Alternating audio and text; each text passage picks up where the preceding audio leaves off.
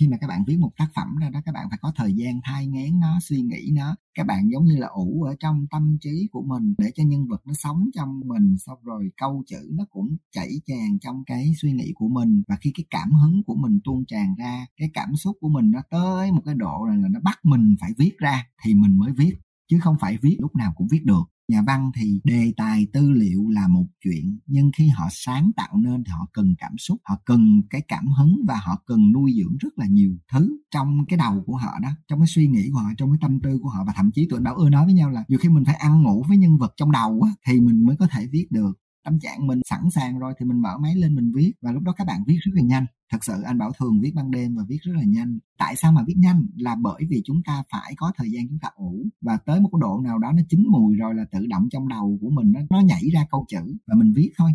Dĩ nhiên ở một cái không gian nó xô bồ nó ồn ào thì bạn khó viết lắm. Các bạn không thể nào tĩnh tâm để viết và phải có một khoảng thời gian tĩnh tâm. Sự tĩnh tâm đó đôi khi nó không phải là một ngày một buổi mà nó là một khoảng thời gian dài. Xin chào, cảm ơn các bạn đã ghé thăm Báo Chấm, podcast chia sẻ nội dung xoay quanh câu chuyện người viết, người đọc, phát triển bản thân, đầu host bởi Nam Nguyễn, writer and blogger. Các tập trên kênh chính Báo Chấm Podcast sẽ được phát sóng định kỳ vào lúc 21 giờ mỗi tuần thứ bảy hàng tuần. Đối với kênh phụ làm podcast không, các tập sẽ được phát sóng định kỳ vào lúc 21 giờ mỗi tuần thứ sáu hàng tuần. Tất cả đều phát hành trên nền tảng YouTube, hệ thống Anchor các bạn hãy nhớ bật thông báo để không bỏ lỡ bất kỳ tập podcast nào nhé. Còn bây giờ, hãy cùng mình phiêu lưu trên chuyến hành trình trải nghiệm với con chữ, khám phá kiến thức mới, học hỏi và phát triển bản thân. Chúc các bạn có thời gian vui vẻ và ý nghĩa cùng ba chấm.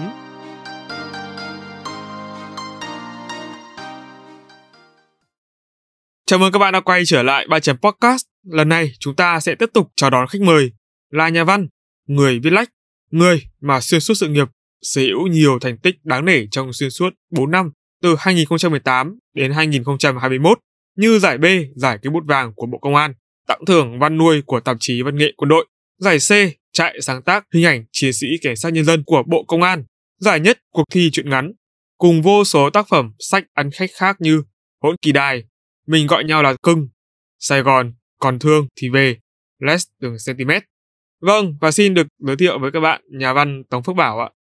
Tống Phước Bảo xin chào kênh Postcard Ba Chấm, chào tất cả những thính giả của Ba Chấm. Rất là vui khi ngày hôm nay nhận được lời mời giao lưu cùng à, Ba Chấm và được trao đổi cũng như là chia sẻ rất là nhiều điều thú vị và hy vọng rằng mọi người theo dõi xuyên suốt chương trình.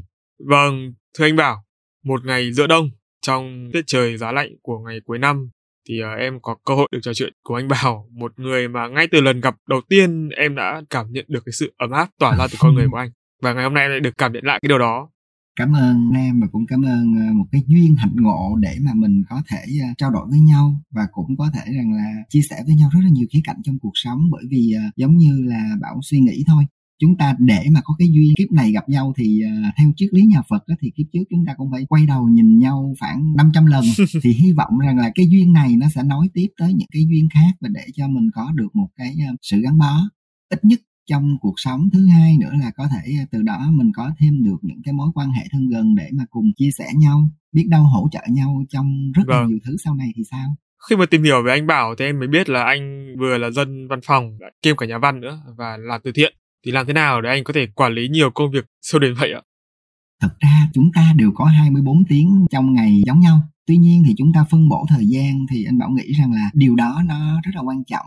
Đối với anh Bảo thì công việc hàng ngày của mình đó là cái giờ văn phòng mà các bạn biết rằng trong giờ văn phòng công việc rất là nhiều và chúng ta cũng không thể nào viết lách. Viết lách thì nó như một đam mê và nó cũng là một cái để cho mình relax lại sau những uh-huh. giây phút mà mình mệt mỏi trong công việc hay là mệt mỏi trong cuộc sống thì viết lách nó cho mình sống được nhiều cuộc đời nhiều thân phận và mình uh, trút bỏ được những cái tâm tư của mình vào trang viết á, thì mình sẽ lấy lại được cái năng lượng tích cực tái tạo được một cái nguồn sống cho bản thân mình riêng về cái chuyện ờ, từ thiện thì ờ, nó là cái duyên á. Đối với anh bảo là cái duyên, bởi vì ngay từ đầu anh bảo cũng ờ, nghĩ rằng là mình mình chia sẻ đi trong cuộc sống để lan tỏa đi một điều tử tế. Đối với anh bảo thì sống một cái cuộc đời tử tế, nó vẫn là một cái cuộc sống mà đáng quý hơn chúng ta có thể là người tài giỏi chúng ta có thể là người giàu có hay là chúng ta cũng có thể là một người có những cái danh vị cao cả nhưng mà thật ra sống tử tế nó mới cho chúng ta một cái cuộc sống anh bảo nghĩ rằng là thanh thản hơn hơn tất cả mọi thứ Vâng. Trước khi mà chính thức bước vào không gian của podcast cũng như chia sẻ đến từ nhà văn Tống Phước Bảo thì em xin được gửi lời cảm ơn chân thành đến tác giả sách anh Đức Anh Kostroma, người đã giúp ba chấm kết nối đến anh Bảo. Em cũng hy vọng là anh Đức Anh Kostroma sẽ nghe số podcast này. Thì giống như hồi nãy ngay từ đầu thì Bảo nói là duyên á, đối với à, Đức Anh á, cũng là một cái người bạn, cái người em khá thân với à, anh Bảo ở ngoài đời. Ừ. ngoại trừ đức anh cũng là một cái tác giả cũng là nhà văn thì uh, hai anh em ở ngoài đời thì lại chia sẻ với nhau rất là nhiều thứ từ cái chuyện viết lách cho tới cuộc sống đôi khi trong công việc. Nó như một cái duyên á có nghĩa là gặp nhau ở Sài Gòn thì dụ như Đức Anh mà vô Sài Gòn thì Đức Anh sẽ sẽ gặp anh Bảo rồi cũng um, tụ tập cà phê nói chuyện. Hoặc là anh Bảo ra ngoài Hà Nội thì uh, cũng sẽ cố gắng dành một cái buổi để mà ngồi cùng Đức Anh. Từ đó hình như là khoảng 3 năm rồi đó thì cũng trở thành là thân. Uh-huh. cũng từ Đức Anh giới thiệu ba chấm giống như anh Bảo nghĩ rằng là à những điều Đức Anh giới thiệu có một cái niềm tin trước cái đã. Và sau khi gặp Nam anh Bảo nghĩ rằng là à đây là một cái chương trình hay và mình à, sẵn sàng để mà mình cùng trò chuyện chia sẻ. Vâng ạ, em rất cảm ơn hai anh. Và anh Bảo đã sẵn sàng để chúng ta bước vào cuộc trò chuyện trong tập podcast này chưa? Ok, à, chúng ta bắt đầu bước vào một cái không gian trò chuyện với nhau.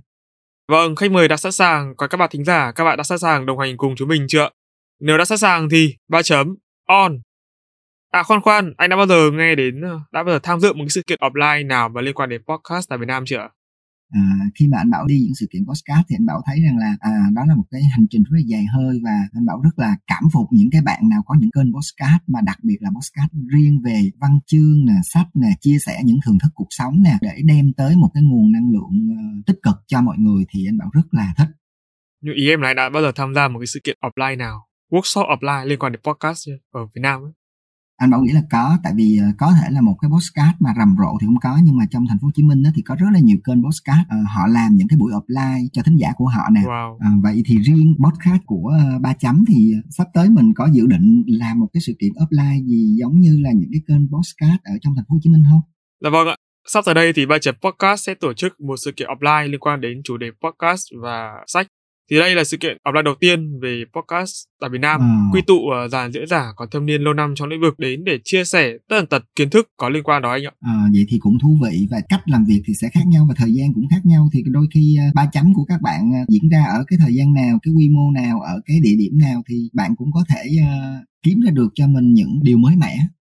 Vâng, sớm thôi thì sự kiện sẽ được diễn ra trong thời gian ngắn tới Hiện tại thì ba chấm đang tất bật chuẩn bị để đón tiếp hàng trăm quý thính giả tham dự rồi anh ạ. Về địa điểm, sự kiện sẽ được diễn ra offline tại Hà Nội và livestream trên các nền tảng chính thống như YouTube và Facebook. Anh và các bạn thính giả nhớ đón chờ nha. Rất là hy vọng sẽ được tham dự một cái sự kiện ờ, hào hứng này và biết đâu được cái thời gian các bạn tổ chức. Anh bảo nếu có ở Hà Nội cũng sẽ đến cùng các bạn. Vâng, em hy vọng là sẽ được gặp anh tại sự kiện. Và xin được cảm ơn anh. Còn bây giờ thì tập podcast của chúng ta chính thức được bắt đầu. Ok, here we go.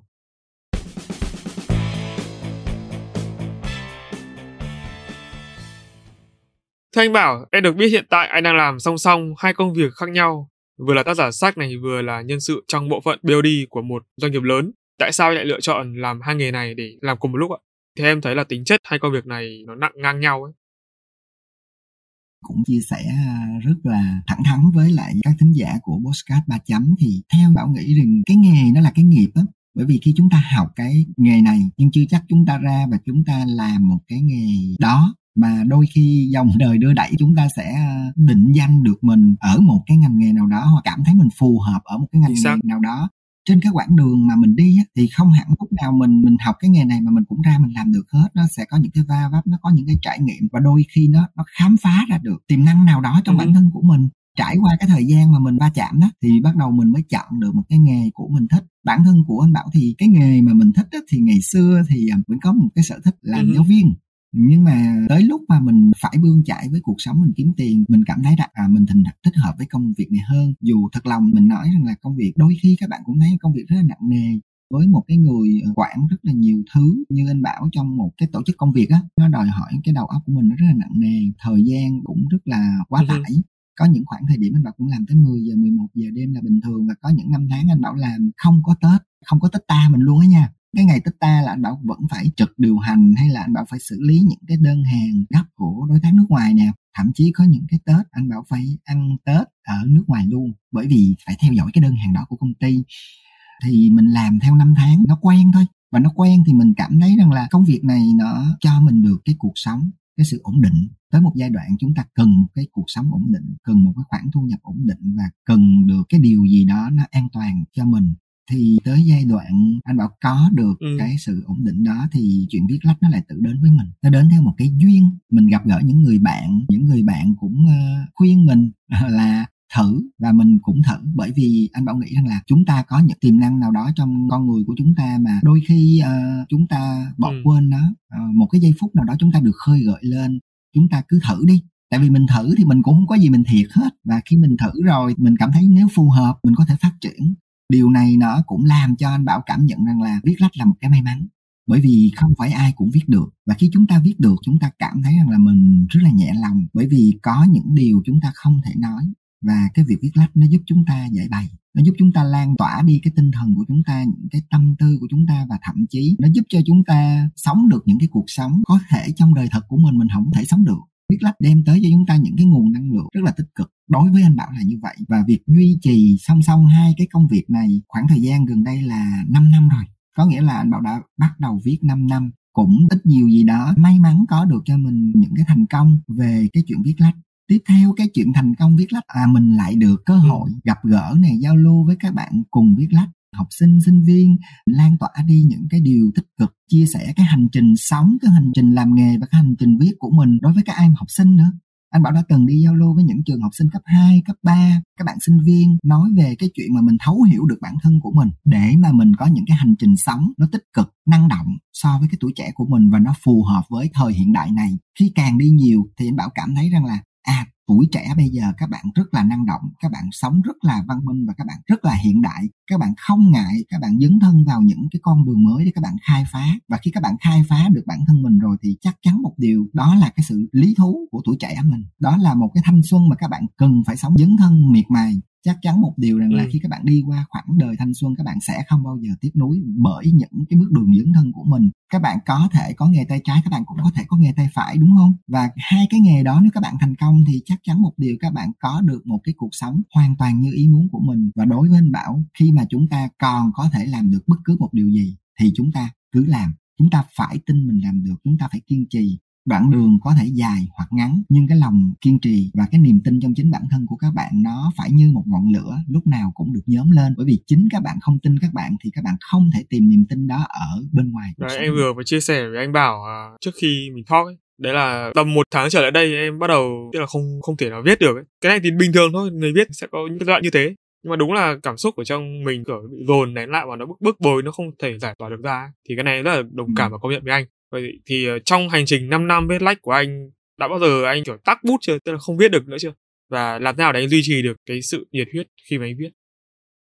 Ừ, Thực ra thì đây cũng là một cái điều rất là bình thường. Đối với anh bảo, đó là một điều bình thường và anh bảo nghĩ rằng là không phải là cái nghề viết đâu, mà bất cứ một cái nghề nghiệp nào đó trong cuộc sống thì đôi khi chúng ta vẫn có những cái giây phút mà chúng ta mất cái cảm xúc với công việc ví dụ như các bạn cũng làm những công việc kỹ thuật, các bạn làm những công việc văn phòng thì cũng vậy thôi. Có những giây phút chúng ta vẫn chán cái công việc đó của mình. Chúng ta không tìm được cái niềm vui. Mỗi một buổi sáng chúng ta thức dậy thì chúng ta rất là ngao ngán đến công ty.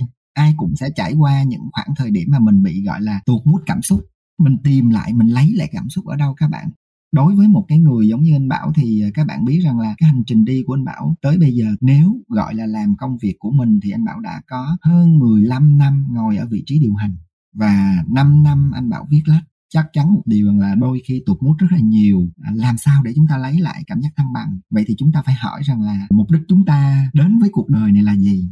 Chúng ta tan biến như những cái hạt cát, như những cái cơn gió, như những cái ngọn khói nó vô tư hay chúng ta tan biến đi nhưng cái tên của chúng ta phải lưu lại trong cuộc đời này? Và đôi khi anh bảo suy nghĩ rằng là anh bảo quý cái tên của mình bởi vì à, cha mẹ mình sinh ra và đặt để cho một cái tên đó. Mình bước vào đời ừ. bằng cái tên này trong công việc trong cuộc sống trong viết lách làm sao để mình giữ được cái tên này của mình? Có thể các bạn không phải là người xuất chúng giỏi giang nhưng ít nhất các bạn lưu lại cái tên của mình trong tâm trí những người đồng nghiệp của mình những người lãnh đạo của mình hoặc những người độc giả của mình đi bằng một cái tên mà nó sáng nó đẹp và cho người ta những cái cảm nhận thật là tốt. Điều đó nó khiến cho anh bảo suy nghĩ. Anh bảo nghĩ rằng là ai cũng phải có những cái thời điểm mà mình khó khăn để mình vượt qua. Tại sao người ta vượt qua được mà mình vượt qua không được? Mình lấy những cái người đã thành công, mình lấy những câu chuyện về nghị lực vươn lên trong cuộc sống để mình học. Và anh bảo chọn rằng là để rũ bỏ những cái cảm xúc tiêu cực để mình tìm tới những cảm xúc tích cực hơn thì anh bảo chọn là mình đi những chuyến đi, những chuyến đi xa, những cái nơi mà anh bảo chưa tới, để anh bảo tìm lại cái nguồn năng lượng sống của mình. Sau những chuyến đi đó về, thì anh bảo luôn dặn lòng mình là mình sẽ bỏ hết tất cả những nỗi buồn ở cái nơi đó, và mình sẽ đem cái nguồn năng lượng tích cực, mình sẽ sẵn sàng mình đối đầu với cái khó khăn. Để chi? Để mình có được những cái bước đi mới, để mình có được những cái khởi đầu mới trên cái quãng đời này của mình các bạn có thể có rất là nhiều nỗi buồn nhất là tuổi trẻ của chúng ta có những cái nỗi buồn có những chán nản rất là nhiều. Nhưng anh bảo nghĩ rằng là nếu chúng ta quay về với gia đình chúng ta nhìn cha mẹ mình thì chúng ta hiểu rằng là cha mẹ mình đã đi qua một cái quãng đời còn hơn mình nữa. Và cũng có những cái khoảnh khắc như vậy mà cha mẹ mình vẫn sống vẫn cho chúng ta một cái cuộc đời như vậy và vẫn cho chúng ta được cuộc ừ. sống ấm áp gia đình thì đó chính là cái mà chúng ta vịnh vào để mà chúng ta đi lên và để chúng ta không thể nào đem cái cảm xúc bi quan, cái mức năng lượng đó để mà đem vào cuộc sống của chúng ta. Bởi vì rõ ràng rất là khó khăn để mà chúng ta sống được một đời như vậy thì tại sao mình phải sống buồn, sống vui đi, sống tích cực, sống lạc quan và sống nhìn cuộc đời của mình bằng một cái lăng kính nó có thể không đen, có thể cũng không trắng tinh đâu. Nhưng mà mình có thể chọn cái lăng kính hồng để mà mình nhìn. Và có một câu mà anh bảo ưa đi nói với các bạn sinh viên rằng là chúng ta sinh ra đó, chúng ta không được lựa chọn số phận, nhưng mà chúng ta được quyền lựa chọn cái áo để mặc cho nó vừa vặn số phận. Đó là lựa chọn của các bạn. Các bạn có quyền lựa chọn cái điều đó. Khi mà các bạn không lựa chọn cái điều đó thì chắc chắn một điều các bạn sẽ đi vào bế tắc, các bạn sẽ đi vào chán nản, các bạn sẽ đi vào tụt mút và rõ ràng rằng là các bạn không thể nào than trách ai được hết. Bởi vì điều đơn giản rằng là chính các bạn là người lựa chọn cuộc sống các bạn, chính các bạn là người chọn niềm vui và hạnh phúc trong cuộc đời của các bạn. Chỉ là cái gì? Chỉ là cái giây phút này khi chúng ta không còn cảm xúc nữa, chúng ta không biết tái tạo năng lượng của mình bằng những cái điều khác. Tại sao chúng ta không đi một cái nơi nào đó, chúng ta bỏ sạch những tiêu cực của mình ở đó, rồi chúng ta quay trở lại với cuộc sống của mình? Hoặc là có thể vịnh vào những cái gương nghị lực để mà chúng ta nhìn vào đó, chúng ta soi chiếu lại cái quãng đời của mình đi. Các bạn chưa bao giờ các bạn tiếp xúc với lại những cái người mà cuộc đời của họ đứng giữa lằn ranh sinh tử và chính lúc đó họ muốn sống, họ khao khát sống như thế nào? Các bạn cứ tiếp xúc với những người đó trên hành trình của anh Bảo đi và trên hành trình của anh Bảo viết anh Bảo gặp rất là nhiều người. Ví dụ anh Bảo có thể kể một cái câu chuyện cho các bạn nghe. Dù là những ngày cuối năm chúng ta chuẩn bị đón những cái năng lượng mới của năm mới nhưng Bảo vẫn ừ. muốn nhắc câu chuyện này để cho các bạn tự soi chiếu lại mình. Các bạn biết rằng là những ừ. nạn nhân của chất độc màu da cam họ có những cái cuộc sống rất là kinh khủng. Anh bảo phải dùng từ kinh khủng có nghĩa là họ không bình thường không lành lặn như chúng ta có một lần anh bảo đi lên củ chi để giúp đỡ các bạn chất độc màu da cam, cho các bạn có được một cái mùa xuân nó ấm áp hơn. Anh bảo tiếp xúc với họ, anh bảo mới hỏi họ rằng là họ còn cái gì để mà làm nữa không? Thì họ trả lời anh bảo điều đơn giản là họ thích nhảy. Tất cả các bạn đó đều bị bệnh, ảnh hưởng chất độc màu da cam, bị bệnh xương thủy tinh, đều nằm trên những chiếc xe lăn hết. Cơ thể các bạn đó, nó gói gọn như một đứa em bé vậy. Dù những cái người đó đã hai mươi mấy, ba chục tuổi nhưng mà họ như một đứa em bé chỉ có là trí não của họ thì vẫn phát triển bình thường thôi, nhưng họ họ không thể nào đi đứng được. Họ nằm trên chiếc xe lăn và họ muốn nhảy. Anh bảo nhớ rằng là lúc đó anh bảo bỏ 5 triệu ra mướn một cái một cái dàn karaoke, một cái dàn nhạc về và hát. Và họ nằm trên xe, họ hát những bài nhạc xuân và họ nhảy bằng cách nào các bạn? Họ tự điều khiển chiếc xe lăn của họ họ nhảy chung với nhau. Và ngay tại thời điểm đó anh bảo đứng khóc. Và anh bảo nghĩ rằng là hạnh phúc của người ta. Đó là một điều đơn giản với chúng ta. Chúng ta có thể nhảy, chúng ta có thể đi đứng, chúng ta có thể hát. Nhưng mà đối với họ cái điều ước mơ đó là họ được hoạt động như chúng ta. Như vậy thì tại sao chúng ta bị mất năng lượng khi chúng ta vẫn là một người bình thường? Mà tại sao những cái người bị như vậy mà họ vẫn ngồn ngộn năng lượng sống? Đối với họ, được sống là một cái gì đó nó rất là ân huệ của cuộc đời, nó rất lớn lao của cuộc đời bởi vì họ sống một cái cuộc sống như vậy. Thực ra là gì? Là rất bế tắc đó. Nhưng tại sao họ vẫn vui? Họ sống một cái cuộc đời mà lan tỏa. Chính những cái nhóm đó là cái nhóm mà kêu gọi mọi người để đi giúp những nhóm khuyết tật khác của những tỉnh thành khác. Và khi anh bảo ngồi trao đổi với các bạn ngày hôm nay thì cái nhóm khuyết tật đó, cái nhóm bệnh nhân chất độc màu da cam đó hiện giờ đang đem mùa xuân về cho tỉnh bình phước, cho những buôn làng ở trong rừng của Bình Phước và đem tới cho những cái người mà khó khăn của Bình Phước gần trăm phần quà. Mỗi một phần quà như vậy là trị giá 500 ngàn và thêm 10 cái học bổng nữa cho trẻ em nghèo hiếu học của tỉnh Bình Phước đó là cái câu chuyện mà tại sao đã muốn kể cho các bạn nghe kể cho các bạn nghe để các bạn có thêm được một cái niềm tin một cái nghị lực trong cuộc sống và để các bạn thấy rằng là chúng ta may mắn thì tại sao chúng ta lại không sống với cái điều may mắn đó? Tại sao chúng ta không có nỗ lực và tại sao chúng ta không nhìn cuộc đời bằng lăng kính màu hồng? Có những người cuộc đời người ta xám xịt đó mà người ta vẫn nhìn lăng kính màu hồng đó. Cuộc đời của chúng ta quá tươi xanh rồi. Ở trên anh có nói là anh làm uh, lãnh đạo Nói chung là làm một công việc khác ngoài viết lách đã 15 năm, cộng với công việc viết lách là 5 năm và bây giờ thì em được biết thêm là anh đi rất là nhiều như vậy nữa thì những cái công việc mà anh đã làm đó chúng có bổ trợ gì cho nhau? Nói cách khác là cái hệ quả của chúng tác động đến nhau như thế nào trong cuộc sống của anh? Anh bảo nghĩ cuộc đời này đó nó như là một cái vòng tròn bởi vì trái đất cũng hình tròn các bạn nên cuộc sống của chúng ta nó cũng là hình tròn các bạn thấy là xuân hạ thu đông, xuân hạ thu đông nó cứ nói liền thành một vòng tròn thời gian. Bất cứ một cái điều gì đó trong cuộc sống nó đến với mình, anh bảo tin rằng đều là duyên số anh bảo nghĩ rằng là tất cả mọi thứ nó đều bổ trợ cho nhau. Có thể bây giờ chúng ta không nhìn ra có thể bây giờ các bạn không có nghiệm ra được là à công việc mà hồi đó mình làm năm 20 tuổi thì năm 30 tuổi nó giúp gì cho mình năm 40 tuổi nó giúp gì cho mình các bạn chưa nhìn ra được đâu. Nhưng khi các bạn đi qua từng quãng đời từng quãng đời các bạn quay lại các bạn nhìn thì các bạn may mắn là các bạn thấy được chính những cái công việc từ thời sinh viên đó nó cho mình cái gì chính những công việc thời thanh xuân 20 tuổi 30 tuổi nó cho mình được cái gì để năm 40 tuổi mình có những cái nhìn nó thấu đáo nó đỉnh đạt mình có được những cái hành động nó đàng hoàng tử tế và nó có sự kiểm soát nó chừng mực như thế nào. Dĩ nhiên trước khi quãng đời uh, làm một cái người điều hành công việc thì anh bảo cũng có những quãng đời lăn lộn vì sinh viên cũng phải đi làm phục vụ này các bạn. Pha chế nè cũng được lên làm sếp. Thì mình mới nghĩ rằng là à thì ra cái quãng đời mà mình làm nhân viên á thì khi mình làm sếp á mình hiểu được nhân Đúng viên rồi. hơn mình hiểu được công việc đem cái quy trình công việc ra các bạn làm á thì nó sẽ phù hợp hơn. Nếu bây giờ các bạn là cái người sinh viên đại học các bạn chưa có đi làm một cái nghề gì hết các bạn ra các bạn ngồi vô vị trí ờ, lãnh đạo đi thì các bạn không bao giờ biết làm quy trình của một cái công việc nha. Tại vì các bạn phải làm nhân viên ừ. các bạn mới biết được cái quy trình công việc đúng không? Rồi đấy thì các bạn có thấy rằng là phải là cái quãng đời sinh viên mà mình lăn lộn mình đi làm nó cho mình được cái kinh nghiệm không? Đúng không? Rồi khi các bạn làm lãnh đạo thì các bạn sẽ phải biết rằng là gì? Đi đứng như thế nào? Ăn nói ra làm sao tiếp khách thì mình phải nhìn vô khách, ra làm sao khách mặc bộ đồ làm sao, là khách sang, khách ở cái tầm tuổi nào, thậm chí có những người khách, các bạn phải biết rằng là nên kêu chị hay là kêu cô, đúng không? Nên kêu anh hay là nên kêu chú?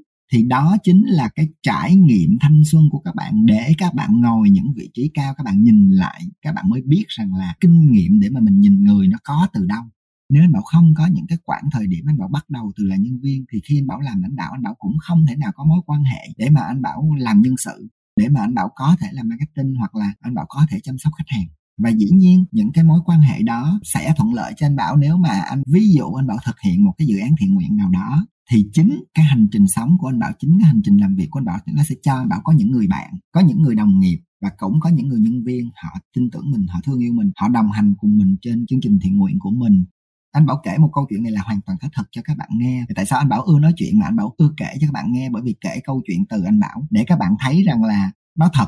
Chứ dĩ nhiên có nhiều người nói những cái câu chuyện rất là hay ho, nhưng mà chưa chắc các bạn vận dụng được trong cuộc sống bất cứ những gì mà anh bảo trải qua được anh bảo chia sẻ với các bạn đó không phải là những cái giáo trình gì đó để mà truyền năng lượng tích cực hay là giống như một cái diễn giả mà họ có luôn cái hồ sơ để họ nói rồi. Anh bảo nói bằng cái trải nghiệm trong cuộc sống của mình và cũng từ mối quan hệ gì từ ừ. mối quan hệ từ thời bạn bè anh bảo làm nhân viên với nhau. Sau này các bạn cũng lên làm sếp hết thì các bạn cũng có dư được chút đỉnh thì anh bảo nghĩ rằng là chúng ta sống tự tới chúng ta làm những cái điều mà nó thiện lành thì chúng ta sẽ nhận được những cái sự giúp đỡ của rất là nhiều mọi người. Và tới bây giờ thật sự cái quãng đời mà anh bảo sống anh bảo làm việc anh bảo có những mối quan hệ và tới lúc đó thì anh bảo nghĩ những gì mình xây dựng từ thời mình uh, sinh viên đó mình gọi là nhà trẻ trâu thanh xuân đi. Có những người bạn mình chơi rất là vui này nọ nhưng mà họ hiểu tính mình thì sau này họ đồng hành với những cái chuyến thiện nguyện của anh bảo. Thì cũng có những cái người bạn đồng nghiệp của mình họ không cho nhiều ví dụ như mỗi một lần họ cho mình 200 ngàn 300 ngàn 500 ngàn nhưng mà cái điều đó nó làm cho mình ừ. có một cái niềm tin rằng là chung quanh mình những cái mối quan hệ xung quanh mình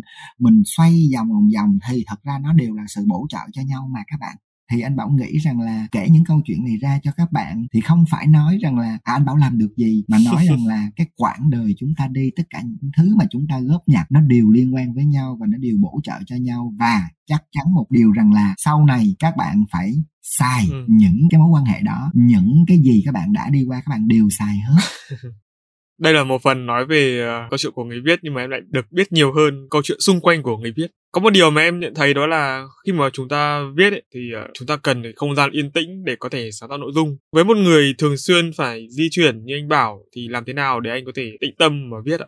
Thực ra thì viết á, nó không phải lúc nào các bạn cũng viết nha. Anh bảo chỉ nói một cái điều đơn giản là giống như ờ, các bạn làm rượu đi thì các bạn phải ủ đúng không? Thì rượu mà càng ủ thì nó mới càng uống ngon đúng không? Viết lách nó là như vậy khi mà các bạn viết một tác phẩm ra đó các bạn phải có thời gian thai ngén nó suy nghĩ nó. Các bạn giống như là ủ ở trong tâm trí của mình để cho nhân vật nó sống trong mình xong rồi câu chữ nó cũng chảy tràn trong cái suy nghĩ của mình. Và khi cái cảm hứng của mình tuôn tràn ra cái cảm xúc của mình nó tới một cái độ là nó bắt mình phải viết ra thì mình mới viết chứ không phải viết lúc nào cũng viết được nhà văn khác nhà báo là như vậy. Nhà báo các bạn có đề tài các bạn có tư liệu là các bạn vào các bạn viết. Còn nhà văn thì đề tài tư liệu là một chuyện. Nhưng khi họ sáng tạo nên thì họ cần cảm xúc họ cần cái cảm hứng và họ cần nuôi dưỡng rất là nhiều thứ trong cái đầu của họ đó trong cái suy nghĩ của họ trong cái tâm tư của họ. Và thậm chí tụi anh bảo ưa nói với nhau là nhiều khi mình phải ăn ngủ với nhân vật trong đầu á, thì mình mới có thể viết được trên những cái hành trình anh bảo đi thì đôi khi có những cái buổi đói mình làm việc xong rồi mình nhẫn nghe nhẫn nhơ và mình cảm thấy là tới một độ nào đó mà ok rồi tâm trạng mình sẵn sàng rồi thì mình mở máy lên mình viết và lúc đó các bạn viết rất là nhanh. Thật sự anh bảo thường viết ban đêm và viết rất là nhanh. Một bài tản văn yeah. có thể viết một hai tiếng hay là một cái chuyện ngắn ngồi hai ba tiếng là viết ra. Thì tại sao mà viết nhanh? Là bởi vì chúng ta phải có thời gian chúng ta ủ và tới một cái độ nào đó nó chín mùi rồi là tự động trong đầu Đúng của rồi. mình nó, nó nhảy ra câu chữ và mình viết thôi dĩ yeah. nhiên ở một cái không gian nó xô bồ nó ồn ào thì bạn khó viết lắm. Các bạn không thể nào tĩnh tâm để viết và phải có một khoảng thời gian tĩnh tâm. Sự tĩnh tâm đó đôi khi nó không phải là một ngày một buổi mà nó là một khoảng thời gian dài. Tổng hợp tất cả những gì mà anh vừa nói ở trên em hiểu là khi mà một người rơi vào cái trạng thái mà không thể viết được nữa có nghĩa là bị tắc ấy là họ đang bị thiếu trải nghiệm của đúng không? Và họ phải trải nghiệm thêm. Thật ra là như vậy à, trong cái não bộ của mình mỗi một trải nghiệm của mình não bộ mình đều ghi lại đều nhớ hết á nhưng mà có những thời điểm mình bị tắt á, là không phải là mình không trải nghiệm mà bởi vì mình không nhớ ra có nghĩa là khi các bạn bị tắt cảm xúc là cái đầu của mình nó đang bị nặng nề rồi. Có nghĩa là nó không thể nhét cái gì vô nữa mà cũng không thể môi cái gì ra được bởi vì nó đang bị kẹt cứng. Thì đó là cái liệu pháp mà anh bảo đi. Và thường anh bảo cũng nói với các bạn là thường những chuyến đi của anh bảo thì nó cũng hơi liên quan tới những cái hoạt động thiện nguyện một tí xíu. Nghĩa là à, anh bảo đi tới một nơi nào đó anh bảo tìm hiểu rồi để có mình giúp được cái gì hay không. Có nghĩa là anh bảo thường chọn làm một cái điều gì đó nó nhẹ nhàng cuộc sống mình xuống thì tự động cái đầu của mình nó khơi thông ra anh bảo nói với các bạn là các bạn đi du lịch. Thì rõ ràng du lịch là cái điều mà các bạn làm nhẹ nhàng cái đầu mình xuống thì tự động tất cả mọi thứ nó khơi thông ra. Thì khi mà mình bế tắc trong công việc, trong viết lách thì anh luôn luôn chọn cho mình cái sự tĩnh tâm tìm một cho mình một cái không gian mới. Bởi vì một cái không gian mới nó tái tạo cái nguồn năng lượng mới cho mình và nó khơi thông được những bế tắc. Bởi vì khi các bạn bế tắc rồi thì các bạn không suy nghĩ ra được cái gì hết. Có nghĩa là mình không lôi ra được. Mà bây giờ kêu mình nhét vô cái gì nhét cũng được. Ví dụ giống như các bạn đang bế tắc mà kiểu các bạn học bài thì các bạn có đi thi các bạn cũng bị điểm không mà tại vì học có vô đâu. Đó. Thì buộc lòng chúng ta phải thay đổi cái không gian sống nè thay đổi cái môi trường nè cho chúng ta cái thời gian để chúng ta tỉnh lại thì chúng ta rất là dễ dàng để mà chúng ta moi móc cái gì đó ra hay nhồi nhét thêm được cái gì vô thì phải qua cái thời gian đó mới được ừ. mỗi nhà văn thì đều có cái chất riêng cho mỗi tác phẩm của mình điều đó nó có thể được chứng minh qua giọng văn riêng hoặc là phong cách viết thì theo anh bảo là hai cái khái niệm này nó khác nhau như thế nào ừ. đối với anh bảo cái giọng văn của mình á mỗi người có cái khác thật sự khác không ai giống ai được hết. Khi mà em bắt trước rồi những cái độc giả họ tinh ý hoặc là những cái nhà văn họ tinh ý họ đọc hoặc là họ biết liền. Nó giống như chúng ta là mỗi người một cái dấu vân tay. Thì nhà văn mỗi người một cái tư duy tại vì trong đầu của họ họ suy nghĩ họ viết ra thì có những thứ trong đầu làm sao mà suy nghĩ giống nhau được. Giọng văn và phong cách viết á, mỗi một vùng miền á, chúng ta mang một cái chất giọng khác nhau giọng văn của các bạn là nó thường nó sẽ phải đi theo cái vùng miền của các bạn. Nhưng làm sao để miền tây mà không lẫn lộn nhau hay làm sao để miền bắc mà không lẫn lộn với nhau? Thì mỗi một tỉnh thành họ đều có những phương ngữ riêng và họ đều có những cái văn hóa riêng. Chính văn hóa đó nó ảnh hưởng vào cái giọng văn và ngay cả phong cách viết nữa.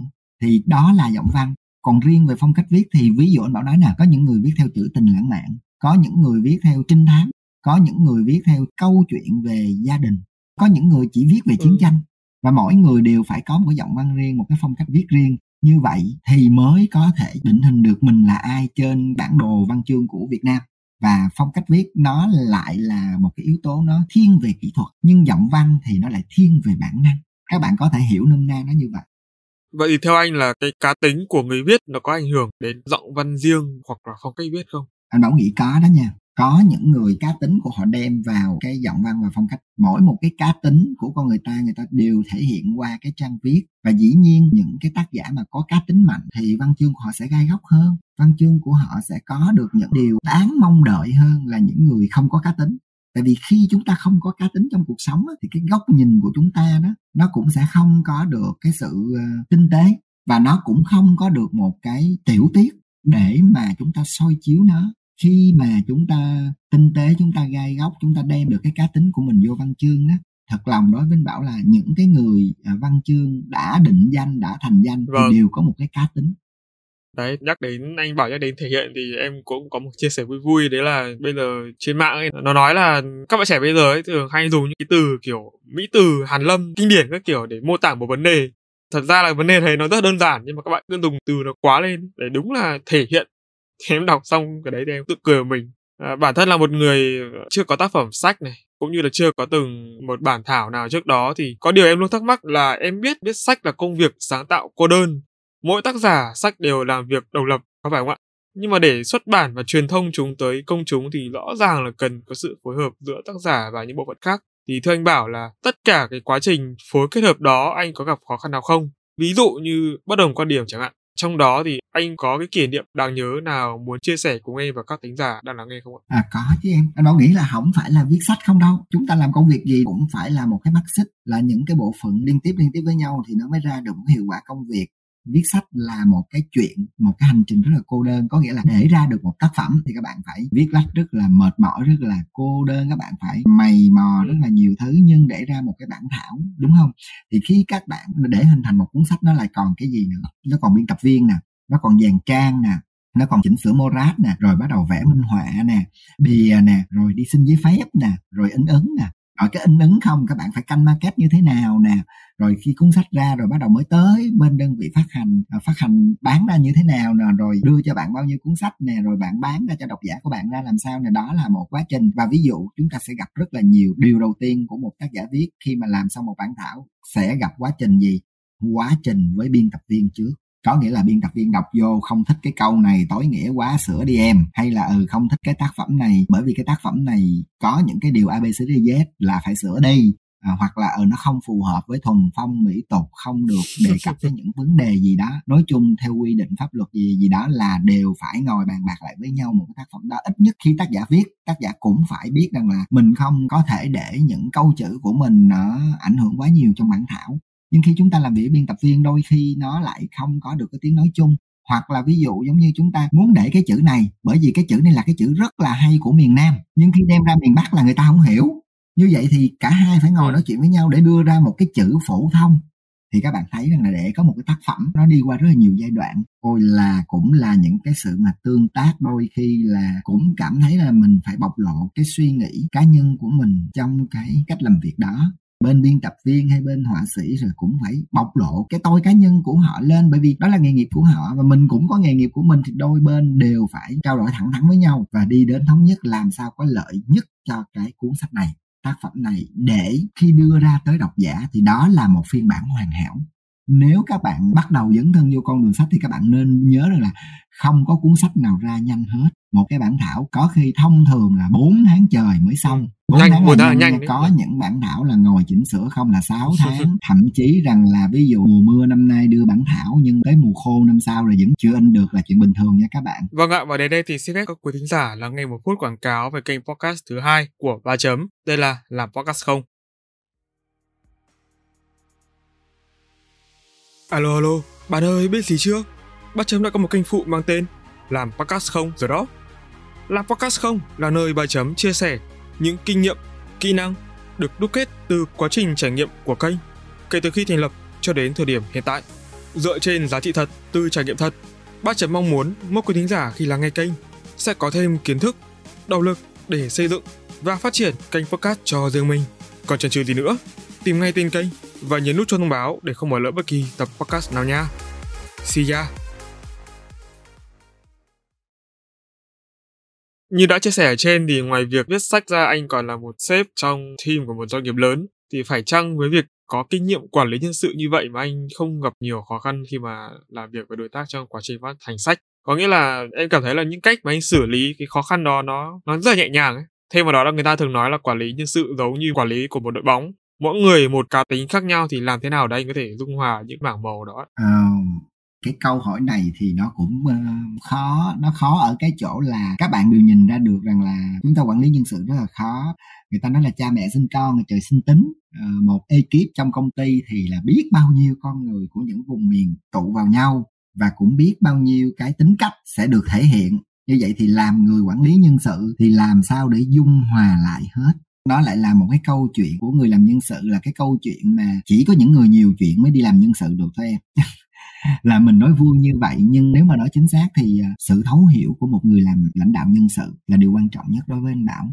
Các bạn không thể nào mà các bạn chỉ quản lý nhân viên của mình ở khía cạnh công việc mà các bạn có thể thành công ở cái nghề nhân sự.